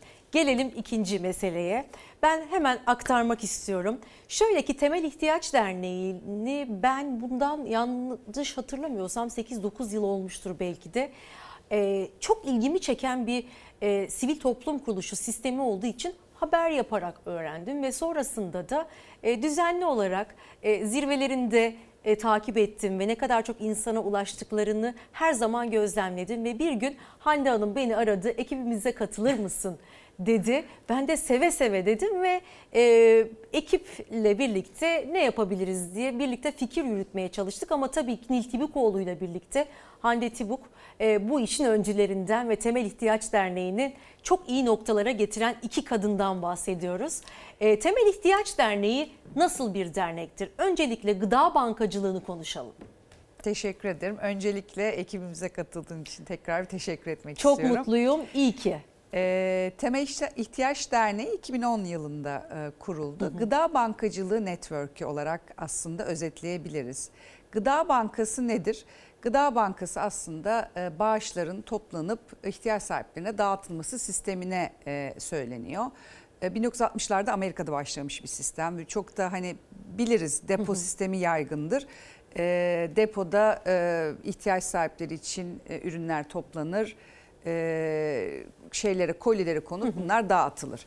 Aşevi formatı var çok yaygın olan E, bir de gıda, e, gıda e, şey market formatı var. Biz Temel İhtiyaç Derneği olarak ilk başta aslında pilot örnek olarak market formatında bir gıda bankasını Maltepe'de açtık. Maltepe Kaymakamlığı ile işbirliği yaparak. Biz şöyle çalışıyoruz. Kaymakamlığın Sosyal Yardımlaşma Dayanışma Vakfı var bütün kaymakamlıkların içerisinde biliyorsunuz. E, Onların zaten çok ciddi bir sosyal e, şey çalışması var. İhtiyaç sahipleri başvurular yapıyorlar, kaymakamlık inceliyor, kriterlere uygun ne kadar ne yardım alabileceğini. Biz bizim için de onlarla işbirliği yapmak daha faydalı oluyor böylece. E, Bizim Gıda Bankası'na da yararlanıcıları bu şekilde belirleniyor. Maltepe'de biz bu pilot örneği yaptıktan Evet. sonra bir Avrupa Birliği fonu HİBEF projesiyle e, Türkiye çapında 12 yeni gıda bankası açılmasına e, projesine gerçekleştirdik. Tam pandemi ma- başlamadan önce aslında bu projeyi bitirmiştik. Pandemi biraz süreci uzattı E, ve şu anda network'ümüze yani 12 yeni gıda bankası Türkiye'de açılmasına öncülük ettik. Bunlar genelde belediye ya da kaymakamlıklar veya başka dernekler üzerinden olabiliyor. Ee, bu çalışmaların sayesinde yaptığımız network çalışmalarıyla şimdi bunu anlatmaya çalışıyoruz. Hem belediyelere hem kaymakamlıklara gıda bankası nedir, nasıl yardım edebilirsiniz diye. Ee, bunları anlattıkça tabii buna ilgi de arttıkça e, şu anda e, 30'dan fazla şehirde 66 gıda bankası TİDER gıda bankacılığı ağına üye. Bu ne demek? Biz global olarak e, toplu aldığımız bağışları sistemde e, bu üyelerimize dağıtımı sağlıyoruz. Onlar kendi lokalle bağışlarını alıyorlar ama biz merkeze dağıtıyoruz. Bir bakıma distribütör gibi. Özür dilerim. Gıda Bankası'nda da en önemli şey atlamayalım israfı önlemek. Ben suyu hemen şuradan açayım. Canlı yayında israfın önüne geçmek adına aslında e, konulan ve kurulan bir durum. Şurada su içerken sevgili konuğumuz ben anlatmaya devam edeyim. Tamam. Gıda bankacılığının aslında çatı kurumu Temel İhtiyaç Derneği. The Global Food Banking e, denilen dünyada bir sistem var ve Türkiye'de de bunun öncüsü değil mi? Evet, Yanlış bilmiyorum. aynen. Ee, Amerika merkezli Global Food Banking Network'ün Türkiye temsilcisiyiz biz. Ee, Global Food Banking Network dünya çapında bir birçok ülkedeki gıda bankalarının üye olduğu bir sistem. Burada hem e, bilgi paylaşımı, tecrübelerin paylaşımı Hı hı. var, e, konferansları oluyor her sene, katılıyoruz, e, biz de konuşmacı oluyoruz. Bir de bize de bağış e, yönlendiriyorlar. Birçok e, aslında Amerika e, merkezi olduğu için de Amerika'daki birçok firma özellikle bu pandemi döneminde e, GFN üzerinden bize ulaşıp Türkiye'de e, nasıl e, hani maksimum sayıda ihtiyaç sahibine ulaşırız diye bize geldiler. Çünkü bizim sistemimizde şu anda 900 bin kişiye ulaşabiliyoruz. Yani burada çok büyük global firmalar e, Ramazan kampanyaları olsun veya işte bu pandemi koşullarında e, yani bize mesela belli bir miktar nakit bağış yapıyorlar. Çok büyük miktarda. Çünkü maksimum insana ulaşmayı bizim sistem sayesinde yapabiliyorlar. Çünkü güvenilir biz, ve biz de satın alma yaparak e, temel e, ihtiyaç ürünlerini bu e, 66 Gıda Bankası aracılığıyla 900 bin kişiye ulaştırabiliyoruz. Bu tür projeleri Evet. çok yaptık. Ee, bizim e, genel olarak tabii is- israftan kurtardığımız ürünleri bağış olmak, alır, almak var ama bazen de böyle büyük kampanyalarda nakitle ve e, toptan satın alım yaparak da e, dağıtıyoruz. Ben burada biraz da şeye dikkat çekmek istiyorum. İsraftan kurtarmaya. Aslında sistemimiz e, çok fazla israf oluyor dünyada. Yani birçok ürün işte kullanma son kullanma tarihi geçti diye imha edilmek zorunda kalıyor, satılamıyor. E, imha etmenin de ekstra bir maliyeti var. Bir sürü e, ekstra aslında zararı var tüm ekonomiye. Dolayısıyla biz aslında israftan e, kurtarmaya çalışıyoruz ürünleri ve firmaları da farkındalık yaratıyoruz. Son kullanma tarihi yaklaştıysa, işte satılma olasılığı azalmışsa market zincirleri özellikle bizlere yönlendirin, bağış yapın. Yaptığınız bağışı da bizim gıda bankacılığı kanunumuza göre de e, vergiden tamamen düşebiliyorsunuz. Böylece de bir Aslında- vergi avantajı var. Yani aslında firmalar da vergisini düşürmüş oluyor yardım Aynen öyle. yaparak. İşte buradan yani çok firmaya ulaştık tabii Evet. son e, 10 yılda özellikle. E, Birçok büyük firmayla çalışıyoruz. Hepsi bizim bağışçılarımız. Bu Evet. sistemi çok iyi bilenler var. Henüz bu sistemi çok farkında olmayanlar var. Onlara da ulaşmaya çalışıyoruz. Vergi avantajı çok önemli. Fakat Gıda Bankacılığı Kanunu ile ilgili daha yapılması gerekenler var. Bununla ilgili biz görüşlerimizi bakanlığa, bütün bu çalışma gruplarına verdik. Cumhurbaşkanlığının da bu konuda çalışan gruplarına verdik. Ee, sağ olsunlar tabii bizim görüşlerimizi e, alıyorlar. Biz uluslararası örneklerini e, de şey yapıyoruz. Yani yapılması gereken başka şeyler de var. E, bunlar da inşallah yakında gerçekleşecek. E, burada önemli olan israfı nasıl azaltabiliriz E, ve bu, bu yönde çalışıyoruz. Dediğim gibi bazen de işte yü- yüklü bağışlarla da e, ihtiyaç sahiplerine ulaşıyoruz. Fakat bizim yaptığımız işin bir de ikinci bölümü var. Bence en önemli bölümü. ihtiyaç sahiplerinin iş sahibi olmasını sağlamak. Destek İK dediğimiz bir istihdam programımız var. Bunun çok önemli olduğunu düşünüyorum. Çünkü balık vermektense balık tutmayı öğretmek gerektiğine inanıyorum genel olarak.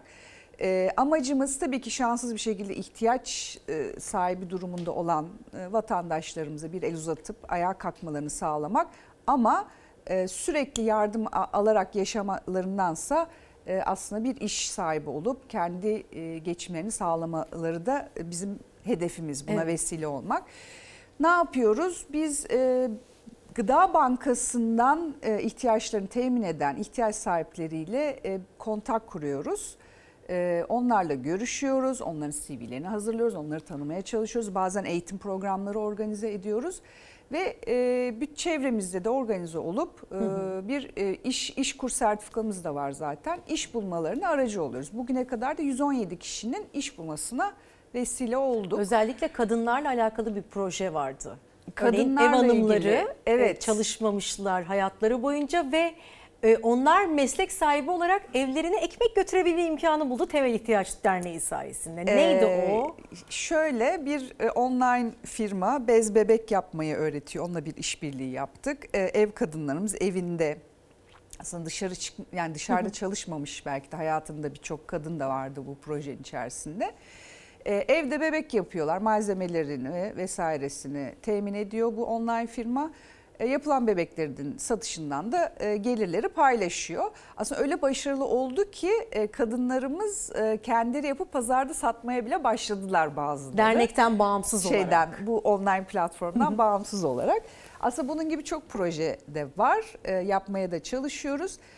Tabii hedefimiz aslında kadınları daha çok kendi ayakları üstünde durar vaziyete getirmek. Yani bu anlamda da aslında bu e, Birleşmiş Milletler'in e, sürdürülebilir kalkınma amaçlarında da aslında yaptığımız bütün bu çalışmalar birçok e, sürdürülebilir kalkınma amacına hizmet ediyor. Yani burada kadın erkek şey eşitliği, e, sorumlu üretim, tüketim, işte e, işte sıfır açlık, işte yoksulluk yani bütün bunlarda aslında bayağı ciddi e, katkıda bulunuyoruz. Evet. Bu sayede Süper ama bir yandan da e, diğer sivil toplum kuruluşlarıyla olan işbirlikleri ve dayanışmaları e, var.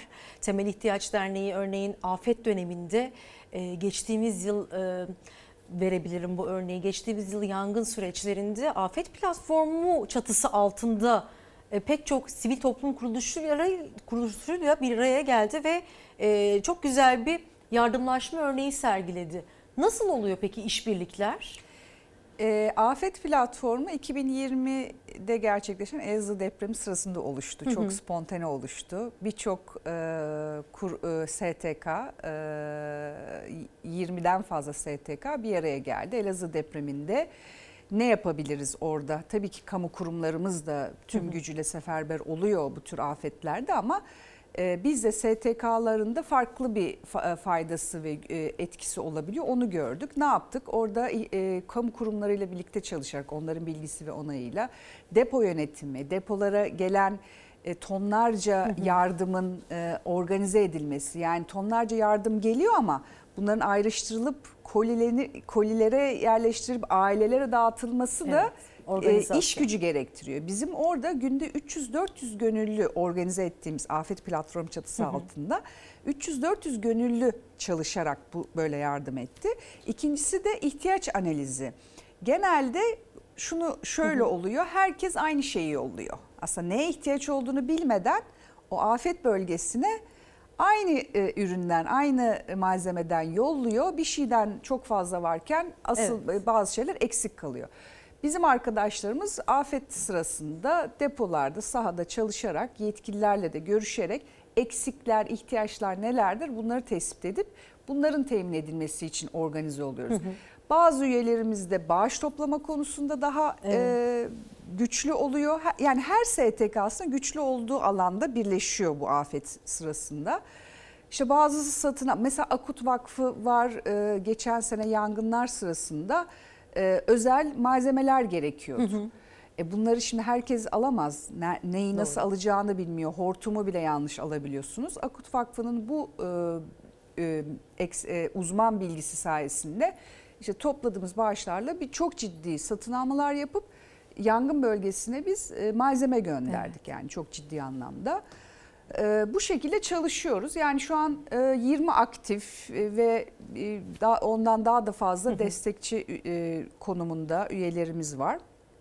E, ciddi bir network'ümüz var. Herhangi bir afet olduğu zaman e, harekete geçiyoruz. Şu anda da ufak tefek işte yangınlar e, olabiliyor.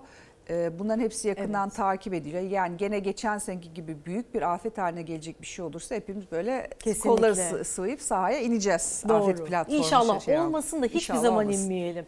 Ama Temel İhtiyaç Derneği noktasına e, geri döndüğümüzde e, örneğin e, bağışçı olmak isteyen firmalar nasıl bir yol izlemeli? Nakdi bağış yapabilirler Tabii. ama aynı zamanda ürünle bağışlayabilirler. Küçük ya da büyük işletme olmanız fark etmiyor bildiğim kadarıyla. Tabii. Nakdi bağış olur, Hı hı. ürün bağışı olur, gönüllü çalışmasına destek olur. Ee, şimdi bizim e, gibi derneklerin e, düzenli bağışa ihtiyacı var operasyonlarını finanse edebilmesi için. Burada üye aidatlarımız tabii ki belli bir e, kısmı karşılıyor ama onun dışında da düzenli nakit bağışlar ya da dönem dönem işte maratonlarda biliyorsunuz bağış Evet. topluyoruz. İşte koşu grupları oluşuyor. TİDER adına koşan e, koşu grupları bağış toplayabiliyor. E, Bu tür konularda destek olabilirler ya da şirketler sosyal sorumluluk projeleri kapsamında çalışanlarını işte gönüllü ekipler oluşturabilir. Böyle çalışan şirketler var. Yani burada hem maraton koşusu olur hem e, başka e, aktivitelerimiz var bizim gönüllerimizin organize ettiği. Mesela e, marketten faydalanan aileleri, aileleri daha yakından tanıdığımız için onların çocuklarını işte ilk defa sinemaya götürmek olsun, tiyatroya götürmek olsun ya da bir çocuk maratonu koşusu düzenlemek gibi ciddi aktiviteler düzenliyor. Bunları gönüllerimiz yapıyor mesela. Evet. Ee, bazen işte marketlerde e, işte raf yerleştirmek, ürün yerleştirmek gibi aktiviteler yani türlü türlü şeyler olabiliyor. Bizle temasa geçebilirler. tider.org web sitemiz. Bu arada Temel İhtiyaç Derneği yani TİDER'i Instagram'dan, sosyal medya hesaplarından da takip edebilirsiniz. Onu da söyleyelim. Evet çok memnun oluruz. Teşekkür ederiz. Herkes takip etsin şu an izleyen Temel İhtiyaç Derneği TİDER'i takip etsin diyelim o zaman. Teşekkür Ve ederiz. e, tabii ki e, iyilik paylaştıkça büyür ve bizim daha fazla yardımlaşmamız ve elimizi taşın altına koymamız gerekiyor diye düşünüyorum. Hiçbir şey yapamıyorsak eğer maddi anlamda destek olamıyorsak e, bir çocuğun hayalini gerçekleştirmek için onların yanında olmak bile çok değerli. Bunlar önemli şeyler. aynen. Ama yardım alma meselesine geldiğimizde de bu valilik üzerinden gerçekleşiyor. Valiliğe mi başvuracak yardım almak isteyenler? Ee, şöyle e, aslında bize de başvurabilirler. Biz onları e, network'ümüze üye olan gıda bankalarına hani nerede yaşıyorlarsa yaşadıkları yere en yakın yönlendiriyoruz. Tabii ki bir takım kriterler var. Onlara göre ihtiyaç e, temin edip edemeyeceğini o e, gıda bankaları üzerinden belirliyor. Bunların bazıları kaymakamlık içerisinde bazıları belediyeler e, içerisinde e, yer alıyor. Hı hı. Yani bize yapılan başvuruları biz bu şekilde yönlendirebiliriz. Harika. O zaman çalışmaların devamı olsun di- e, diyelim ve e, yardımlaşma büyüsün, çığ gibi büyüsün. Herkes bir sivil toplum kuruluşuna, güvendiği sivil toplum kuruluşuna ve lütfen iyi araştırın bu sivil toplum kuruluşlarına destek olurken gerçekten e, ulaşması gereken yere mi gidiyor? Herhangi bir bağlantısı var mı?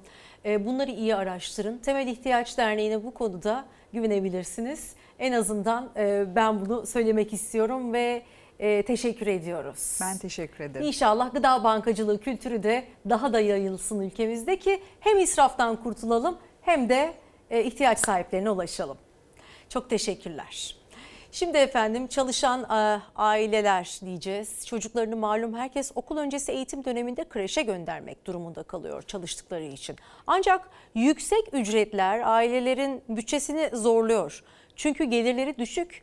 Oysa kreş ve bakıcı ücretlerine baktığımızda çok ama çok yüksek. Zamlarla birlikte maalesef 10 binin altında okul öncesi eğitim e, yok. Aylık ödemesi asgari ücreti bile geçen kreş ücretleri var. Ciddi anlamda okul öncesi eğitimde sıkıntı var ve bunlar ücretli olarak çoğunluğu çocuklarını okula göndermek zorunda velilerin ve bu konuda da yapılması gerekenlerin yapılması şart. Fiyatlar uçmuş vaziyette. Bir kreş fiyatı 15 binden başlıyor. Ne yapacağız bilmiyoruz. Okul bakıyoruz biz de. 50 ile 139 bin lira arası değişiyor. Kreş fiyatı. Kreş fiyatlar. 10 aya bölüyorlar. Ayda 5 bin ile 10 bin küsur arası değişiyor. En düşük yer 50 bin liraydı. İstanbul'da şu anda en ucuz okul ücreti 3000 TL, en üst okul ücreti 7000, 8000, 10000 skalalarından çok rahat bahsediliyor. Gerçekten insanlar bunları şu anda ödeyebilecek durumda değiller. Küçük yaşta çocuğu olan çoğu aile şu sıralarda kreş arayışında ama yüksek kreş ücretleri aileleri zorluyor. Pek çok anne babanın başka şansı yok. Çocuklarını kreşe vermek zorundalar. Ancak ücretler bütçeyi aşıyor. Aylık 3 bin liradan başlayıp 10 bin liraya kadar çıkıyor. Asgari ücretli bir ailenin çocuğunu bu rakamlara kreşe gönderebilmesi oldukça zor. Gönderemem nasıl göndereyim? 3 bin lira bir ona kira. Çocuklu ailelerin en büyük gider kalemlerinden kreş ücretleri yüksek ücretler çoğu ailenin bütçesini zorluyor. Çünkü kreş ücretleri neredeyse bir çalışanın maaşı kadar hatta bunun da üzerinde olabiliyor. Asgari ücretli bir çalışanın en düşük okul için ödeyebileceği ücret şu anda İstanbul'da 3 bin lira civarında. Ailelerimiz e, ortalama 5500 lira alan bir e, çalışan yıllık 30 bin lira, e, 50 bin lira arasında orta ve alt e, segmentteki okullara kaydını yaptırabiliyor. Bazı e, büyük e, kolejler e, bu fiyatları 100 bin, 120 bin, 140 bin bandına kadar e, taşımış bulunmakta. Yıllığı 100 bin liraları aşan özel kreş ücretleri karşısında aileler düşünceli. Türkiye Özel Okul Öncesi Eğitim Kurumları Derneği Başkan Yardımcısı Seyhun Kurtoğlu'na göre devlete bağlı kreş sayıları ise yetersiz, talebi karşılamıyor. Bir diğer alternatif olan bakıcı ücretleri de çok yüksek. En düşük bakıcı ücreti asgari ücret kadar. Onlar da ondan daha pahalıdır yani. Ne olacak ki? O da vardır 6-7.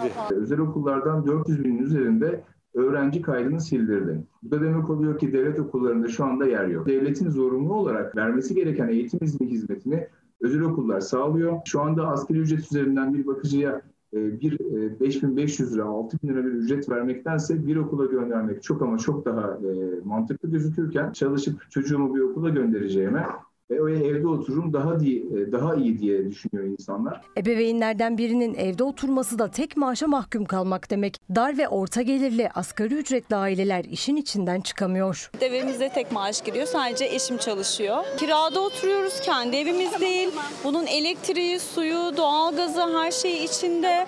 Yani bizi şu an çok fena bir şekilde aşacak durumda. Orta gelirli bir aileyiz. Yani tabii ki zorlar. Tabii ki herkesin bütçesini zorlar. Bu zamanda yüksek gelir olan insanları da zorlar. Asgari ücretle maalesef çocuğumuzu kreşe göndermemiz mümkün değil. Özel kreşlere göndermemiz mümkün değil. Bu arada konut fiyatlarıyla alakalı büyük sıkıntı var. E, çünkü hem kiralar hem de e, konut e, satışlarındaki fiyatlar uçmuş vaziyette. Ve bu konut krizinin de çözülmesi için daha fazla adım atılması gerektiğini düşünüyorum. Mesela Korkusuz gazetesinden bir yansımayı takip edebiliriz diye düşünüyorum. E, hemen gelsin. Hepimiz açız. Hayır bu değil. Aşağıda. Evet konut fiyatı artışında şampiyon olduk efendim. Yüksek enflasyon ve Türk lirasındaki hızlı değer kaybı sebebiyle Türkiye'de 2021'in 2022'nin ilk çeyreğinde konut fiyat artışı tam %110 oldu. Türkiye %110'luk bu oranla dünyanın zirvesinde oturdu. İkinci sıradaki Çekya'da ise konut fiyatlarının %25.9 artığı görüldü. Aradaki uçuruma bakabilir misiniz? Yani birinci olan Türkiye konut fiyat artışında birinci olan Türkiye ülkemiz %110 olmuşken ikinci sıradaki Çekya %25.9. Tabii bu noktada da aslında ev sahipleri ve kiracılar arasında bir kaos yaşandığını da söylemek durumundayız. Çünkü özellikle e, eski kiracılar için daha fazla enflasyon oranında düzenlenmesi, sınırlandırılması var kiraların ve %25 oranında bir zam yapma hakkı var ev sahiplerinin ama piyasa değeri çok arttığı için kiraların ve konutların ev sahipleri de buna göre bir düzenleme yapıyor ve pek çoğu da evini satışa çıkaracağını söyleyerek kiracılarıyla buluşma noktasına varamadan maalesef mahkemelik oluyor ve bu noktada da aslında özellikle mahkemeye başvuran ve o noktalara gelen ev sahibi kiracı anlaşmazlığı, uyumsuzluğu meselesinde de düzenlenmesi ve çözülmesi gereken bir problem var. Hem ev sahibi tarafından baktığınızda haklı, kiracı tarafından baktığınızda haklı. E, ortak noktada buluşmak için aslında çok zorlayıcı bir süreçten geçiyor Türkiye'de. Özellikle büyük kentlerde bu sıkıntı çok ama çok yaygın. Hem büyük kentlerde mesela İstanbul, Ankara gibi kentlerde hem de yazlık yerlerde örneğin Antalya'da çok fazla turist akını olduğu için ve e, sezonluk olarak da e, insanlar evlerini kiralayabildikleri için daha yüksek rakamlara vermek durumunda kalıyor. Peki konuttaki kriz sadece bundan mı ibaret? Tabii ki değil. İşte cevabı efendim. Haziran ayında 150 bin adet konut satıldı. Aslında bir taraftan konut fiyatlarının arttığını görüyoruz. Diğer taraftan da satılmış olan konutların da çoğaldığını görüyoruz. Yaman bir çelişki mevcut. Parası olan son zamanda zenginleşenler almıştır. Dar gelirli için ev almak her geçen gün zorlaşırken parası olan özellikle yatırım için konut almaya devam ediyor. Bu da konut fiyatlarını artırıyor. Özellikle de büyük şehirlerde fiyat artışı %100'ün üzerinde. Parası olan yatırım amaçlı alır bence. Siz alabilir misiniz? Ömür boyu çalışsam yine alamam. Dikkat çekici veriyi Türkiye Cumhuriyeti Merkez Bankası açıkladı. Konut fiyatları Mayıs ayında bir önceki yılın aynı ayına göre %145.5 oranında arttı. Fiyat artışı İstanbul'da %165.4, Ankara'da %147.5, İzmir'de %139.9 oldu. Ben şu andaki evimi satsam üzerine koyup yeni bir ev, alamıyorum yani. Eskiden öğretmenler e, ikramiyelerine ev alırdı. Şimdi imkansız ya kalitesiz bir hayatı çok pahalı yaşıyoruz. Konut fiyatları durmadan yükselirken TÜİK de satışların arttığını açıkladı. Tam da fiyatların 2'ye 3'e katlandığı Ocak-Haziran döneminde %31.4 arttı satışlar. Yazık günah insanlara ya. Çok yazık yani. Bunlara bir düzen getirilmesi gerekiyor. Haziran'da bir önceki yılın aynı ayına göre yabancılara satılan konutlarsa %81.8 oranında arttı. Yabancılara e, olan ilgi e, dengeyi bozdu. Bizim elimizde bir şey yok. Tüm bozular denge, bozulan dengeler düzelsin diyerek reklama gidiyoruz efendim. Temmuz ayının son sabahını birlikte karşıladık. Yarın 1 Ağustos meclis çok hareketli geçecek çünkü olağanüstü toplanıyorlar. Ee, hayırlara vesile olsun diyelim. En başta da sağlıkçılarımızın şiddet görmüş olduğu günlerden geçerken buna çözüm e, üretilmesini e, temenni edelim. Gitmeden bir kitap önerimiz olsun. Cengiz Yaltır'ın kaleme aldığı Ecel isimli kitabı öneriyoruz. Şimdi o pencerenin önünde akıttığı gözyaşları kendi yaşadıkları içindi. Güzel bir yaz kitabı olabilir diye düşünüyorum ve herkese herkese sevgiler, saygılar diliyorum.